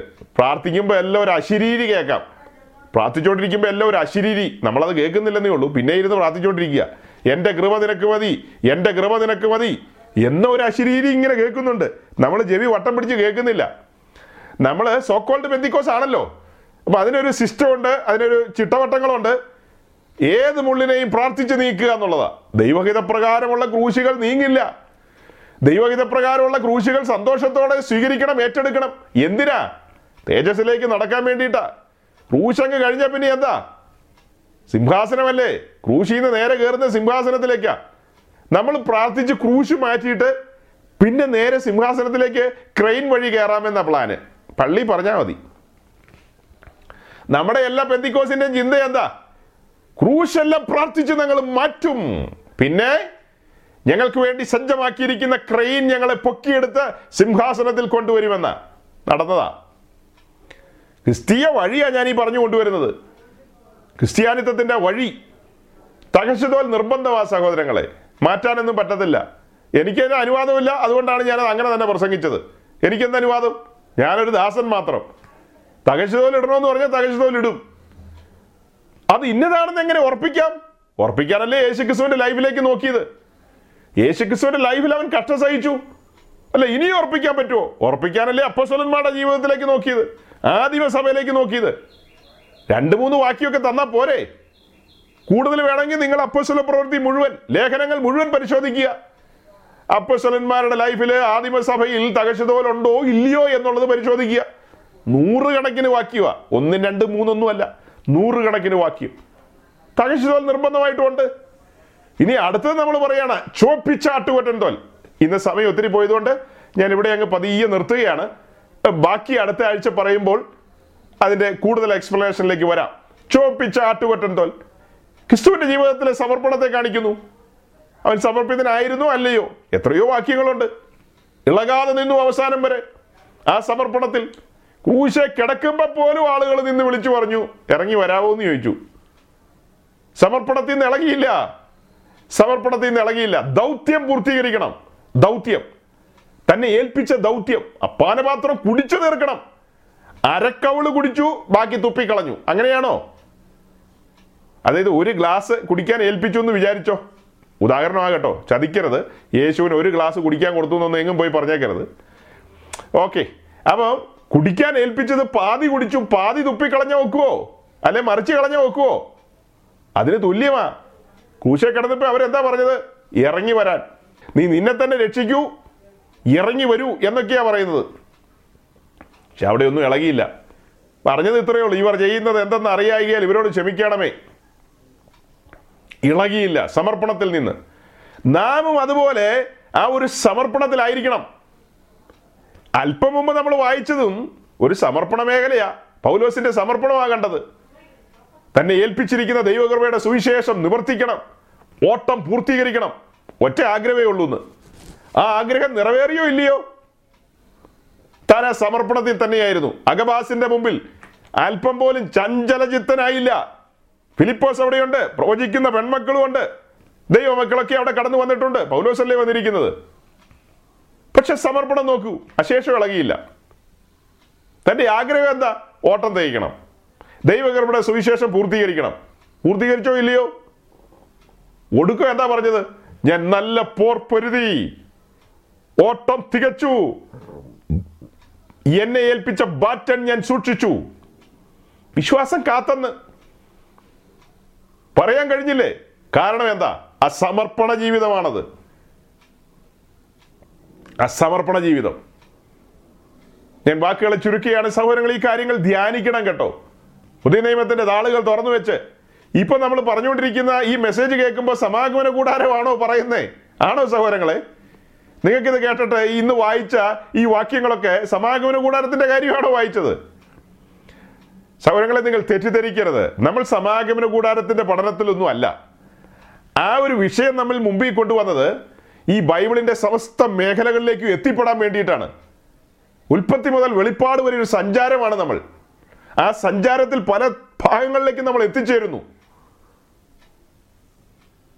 ഇസ്രായേലിന്റെ നടുവില് പിച്ചള സർപ്പത്തെ കെട്ടിത്തൂക്കിയ കാര്യമുണ്ട്. പിച്ചള സർപ്പത്തെ, സർപ്പം കടിച്ചപ്പോ പിച്ചള സർപ്പത്തെ കെട്ടിത്തൂക്കി. അതായത് അഗ്നി സർപ്പം കടിച്ചപ്പോ ജനം മരിച്ചു വീണു. പ്രതിപതിയായിട്ട് പിച്ചള സർപ്പത്തെ കെട്ടിത്തൂക്കി. അതിന് നോക്കി ഇവർ രക്ഷപ്പെട്ടു. കാലങ്ങൾ കഴിഞ്ഞ് ജനം എന്ത് ചെയ്തു? ആ പിച്ചള സർപ്പത്തെ ആരാധിക്കാൻ തുടങ്ങി. നെഗുഷ്ഠാൻ എന്ന് പേരൊക്കെ ഇട്ടുകൊണ്ട്, നെഗുഷ്ഠാൻ എന്നുള്ള പേരൊക്കെ ഇട്ടുകൊണ്ട്. അതുപോലെ നമ്മളിത് സമാഗമന കൂടാരത്തിന്റെ പഠനം എന്ന് പറഞ്ഞാൽ തുടങ്ങിയത്. നമ്മൾ സമാഗമന കൂടാരത്തിന്റെ പടമൊക്കെ വെച്ച് അതിനകത്തൊരു മാലയൊക്കെ ചാർത്തി ഒരു 2 മെഴുകുതിരി കത്തിച്ചു വെച്ചിട്ട് സമാഗമന കൂടാരം സമാഗമന കൂടാരം രാവിലെ മുതൽ രാത്രി വരെ പറഞ്ഞുകൊണ്ടൊന്നും ഇരിക്കണ്ട. എൻ്റെ ലക്ഷ്യവും എൻ്റെ ഉദ്ദേശവും എന്ന് പറയുന്നത് ഈ ഒരു വിഷയത്തിലൂടെ യേശു ക്രിസ്തുവിനെ അടുത്ത് നിന്ന് കാണണം, സഭയെ അടുത്ത് നിന്ന് കാണണം, സഭ എന്താണെന്നുള്ളത് വെളിപ്പെടണം. അതിനു വേണ്ടിയാണ് ഇത് പറഞ്ഞുകൊണ്ട് വരുന്നത്. നമ്മൾ അതല്ലേ കണ്ടുകൊണ്ടിരിക്കുന്നത്? സഭയുടെ സ്ട്രക്ചറല്ലേ വെളിപ്പെടുന്നത്? സഭയെ സംബന്ധിച്ച് താമ്രച്ചൂടുകളുണ്ട് എന്ന് പറഞ്ഞാൽ എന്താ? സഭ ഈ ഭൂമിയിൽ അന്യരും പരദേശികളുവാ. സഭ വെള്ളിച്ചൂടിലാണ് നിൽക്കുന്നത് എന്ന് പറഞ്ഞാൽ വീണ്ടെടുപ്പിൽ നിൽക്കുന്നു. സഭ എന്ന് പറയുന്ന കതിരമരത്തിന്റെ പലകകൾ, അതായത് ഒരു ശേലുമില്ല ഭംഗിയുമില്ലാത്ത ആർക്കും വേണ്ടാതെ തള്ളപ്പെട്ട് കിടന്ന പലകകൾ, സോറി തടികൾ, ആർക്കും വേണ്ടാതെ തള്ളപ്പെട്ട് കിടന്ന തടികളെ വെട്ടിയെടുത്തുകൊണ്ട് വന്ന് ഈ പരുവത്തിലാക്കി, പരുവപ്പെടുത്തിയെടുത്ത് പൊന്നു പൊതിഞ്ഞ് നിർത്തിയിരിക്കുകയാണ്. സഭയല്ലേ അതൊക്കെ കാണിക്കുന്നത്. അല്ലാതെ നമ്മൾ സമാഗമന കൂടാരം സമാഗമന കൂടാരം എന്ന് പറഞ്ഞിങ്ങനെ ഉരുവിട്ടോണ്ടിരിക്കുകയല്ല. സഭയെ അടുത്ത് നിന്ന് കാണുകയാണെന്നേ. അപ്പൊ സഭയുടെ അലങ്കാരങ്ങളിലേക്ക് നോക്കുമ്പോൾ ഇപ്പൊ ഏറ്റവും ഒടുവിൽ നമ്മൾ വന്നിരിക്കുന്നത് എന്താ? ഒരു അലങ്കാര മേഖലയാണ്. 4 മൂടുശീലകൾ ഒരു അലങ്കാരം പോലെ കിടക്കുകയാണ്. ഏറ്റവും പുറത്തുള്ള അലങ്കാരം എന്താ? തകശുതോല്. അയ്യോ, ഏറ്റവും പുറത്ത് അതാണോ ഇടുന്നത്? നേരെ തിരിച്ചിട്ടാലോ? നേരെ തിരിച്ചിട്ടാലോ എങ്ങനെ ഇരിക്കും? തകശുതോൽ ഏറ്റവും അകത്ത്, ഏറ്റവും പുറത്തു വരുന്നത് 4 കളറിലുള്ള നൂലുകളാൽ തുന്നിയ ചിത്രപ്പണിക്കാരന്റെ, അതായത് നെയ്ത്തുകാരന്റെ ചിത്രപ്പണിയായ കെരൂബുകളെയൊക്കെ ആലേഖനം ചെയ്ത തേജസ്സിന്റെ മൂടുവിരി ഏറ്റവും പുറത്ത്. അതെങ്ങനെയുണ്ടാവും? നമുക്ക് അഭിമാന പുരുഷനും 4 ആളോട് പറയാം, കണ്ടോ ഞങ്ങളുടെ മക്കാംകുന്ന് പള്ളി കണ്ടോ എന്ന് വേണേ പറയാം. മക്കാംകുന്ന് പള്ളി കേട്ടിട്ടില്ലേ? എന്റെ പൊന്നെ ഷിജുപാസ്റ്റർ കേട്ടിട്ടില്ലേ? പിന്നെ കേൾക്കാതിരിക്കുവോ? കളത്തിപ്പിടിക്കാരൻ എങ്ങനെ കേൾക്കാതിരിക്കും? മക്കാംകുന്ന് പള്ളി കണ്ടോ, അതിന്റെ തേജസ് കണ്ടോ എന്നാ പല പുള്ളികളും പറയുന്നത്. എല്ലാം തിരിച്ചിട്ടിരിക്കുക. എന്നിട്ട് താടിയും മുടിയും വടിയും കൊടയും ഒക്കെ ആയിട്ട് ഇങ്ങനെ നിൽക്കുകയാണ്. തിരിച്ചിട്ടിരിക്കുകയല്ല, എല്ലാം തിരിച്ചിട്ടിരിക്കുക. തല കുത്തിയാ നിൽക്കുന്നത്. ചേരിക്ക് നേരെ മറിച്ചിട്ട് എങ്ങനെ ഇരിക്കും ക്രിസ്ത്യാനിത്വം? ഈ പറഞ്ഞ സംഭവം എല്ലാം നേരെ മറിച്ചിട്ട് എങ്ങനെ ഇരിക്കും? തകച്ചതോല് പുറത്തു വരും. പൗലോസ് കട്ട സഹിച്ചു. നിതാന്ത വന്ധ്യ ദിവ്യ മഹിമാശ്രീയെ നാട്ടുകാർ കൈകാര്യം ചെയ്യുന്നു. ഉയ്യോ, നമ്മുടെ ആന്റണി ബ്രദറൊന്നും ഈ വാക്ക് കൊച്ചിക്കാർ കേട്ടിട്ട് പോലും ഉണ്ടാവില്ല. ആ ഇത് നിതാന്ത വന്ധ്യ ദിവ്യ മഹിമാശ്രീ, നീ വാ ദീ, ഓ അത് വിട്ടുപോയി. നിതാന്ത വന്ധ്യ മഹിമാശ്രീ എന്നുള്ളത് ചുരുക്കി എഴുതും. അപ്പോൾ ഈ നിതാന്ത വന്ധ്യ മഹിമാശ്രീ ശ്രീമാൻ അല്ലല്ലോ, ഗീ വർഗീസ്മാർ കൂറിലോസ് അല്ലല്ലോ, ആബൂന്മാർ ഗീ വർഗീസ്മാർ എന്നൊക്കെ പറഞ്ഞ് അങ്ങനെ നീട്ടി പറഞ്ഞു പോകും. എല്ലാം മറിച്ചിട്ടിരിക്കുക. അതിനെയാണ് ഇന്നത്തെ പെന്തിക്കോസ് അനുകരിക്കാൻ ശ്രമിക്കുന്നത്. എന്താ ആ കാര്യങ്ങളെയാ നമ്മൾ അല്പം മുമ്പ് കണ്ടു. മൂന്നാം മിഷണറി യാത്ര കഴിഞ്ഞ് മടങ്ങി വരുന്ന പൗലോസിനെ ഫിലിപ്പോസിൻ്റെ വീട്ടിലേക്ക് വരിക. ഫിലിപ്പോസിൻ്റെ വീട്ടിലേക്ക് വരുമ്പോൾ എങ്ങനെയാണ് വരുന്നത്? മിലേത്തോസിലെ കടപ്പുറത്ത് നിന്ന് ഒരു യോഗമൊക്കെ നടത്തി കഴിഞ്ഞിട്ടാണ് വരുന്നത്. യൂറോപ്പിൽ നിന്നാണ് വരുന്നത്. എവിടെ നിന്ന്? മഞ്ഞു പെയ്യുന്ന രാജ്യങ്ങളിൽ നിന്ന്. മൂന്നാം മിഷണറി യാത്ര കഴിഞ്ഞ് വരിക. നേരെ വന്ന് എഫേസോസിലെ കടപ്പുറത്ത് അല്ലെങ്കിൽ നേരെ വന്ന് മിലേത്തോസിലെ കടപ്പുറത്ത് ഇറങ്ങുന്നു. അവിടെ ഒരു പാസ്റ്റേഴ്സ് മീറ്റിംഗ് നടത്തുന്നു. അതും കഴിഞ്ഞ് നേരെ വന്ന് സുറിയയുടെ പോർട്ടിൽ ഇറങ്ങുന്നു. അങ്ങനെ നേരെ വന്ന് കൈസരിയയിൽ ഫിലിപ്പോസിന്റെ വീട്ടിലേക്ക് വരുന്നു. ലഗേജൊക്കെ കാർഗോയിൽ പുറകെ വരും. കാർഗോയിൽ ക്ലിയർ ചെയ്യാനായിട്ട് ഫിലിപ്പോസ് പോയിട്ടുണ്ട്. പൗലോസ് നേരത്തെ വന്ന് വിശ്രമിക്കുകയാണ്.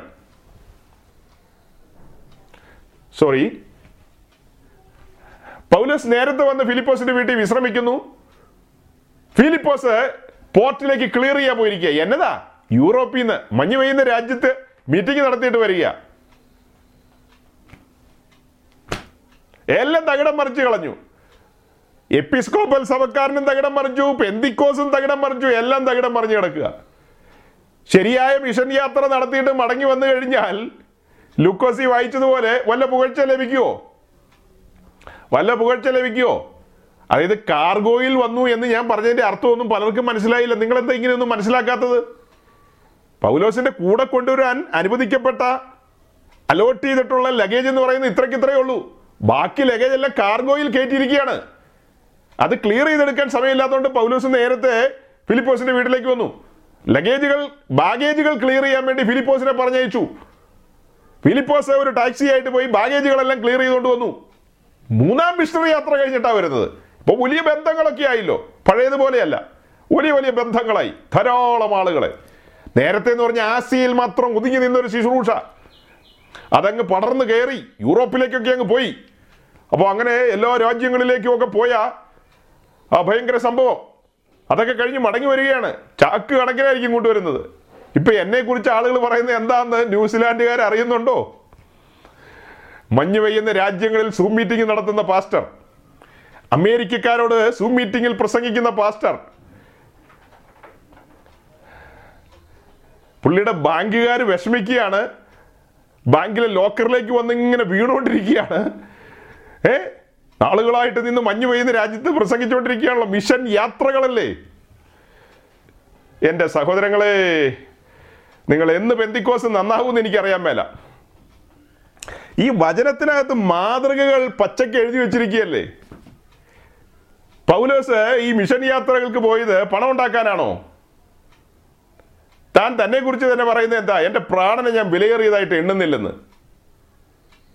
കൊരിന്ത ലേഖനത്തിൽ അതുപോലെ പല ലേഖനങ്ങളിലും തെസ്സലോനിക്ക ലേഖനത്തിലൊക്കെ തങ്ങൾ അനുഭവിച്ച കഷ്ടങ്ങളും പങ്കപ്പാടുകളെക്കുറിച്ച് ദീർഘമായ വിവരണങ്ങളാണ് എഴുതി വച്ചിരിക്കുന്നത്. ഒരൊറ്റ ലൈനിൽ എഴുതിയാൽ മതി പൗലോസ് കഷ്ടം അനുഭവിച്ചു.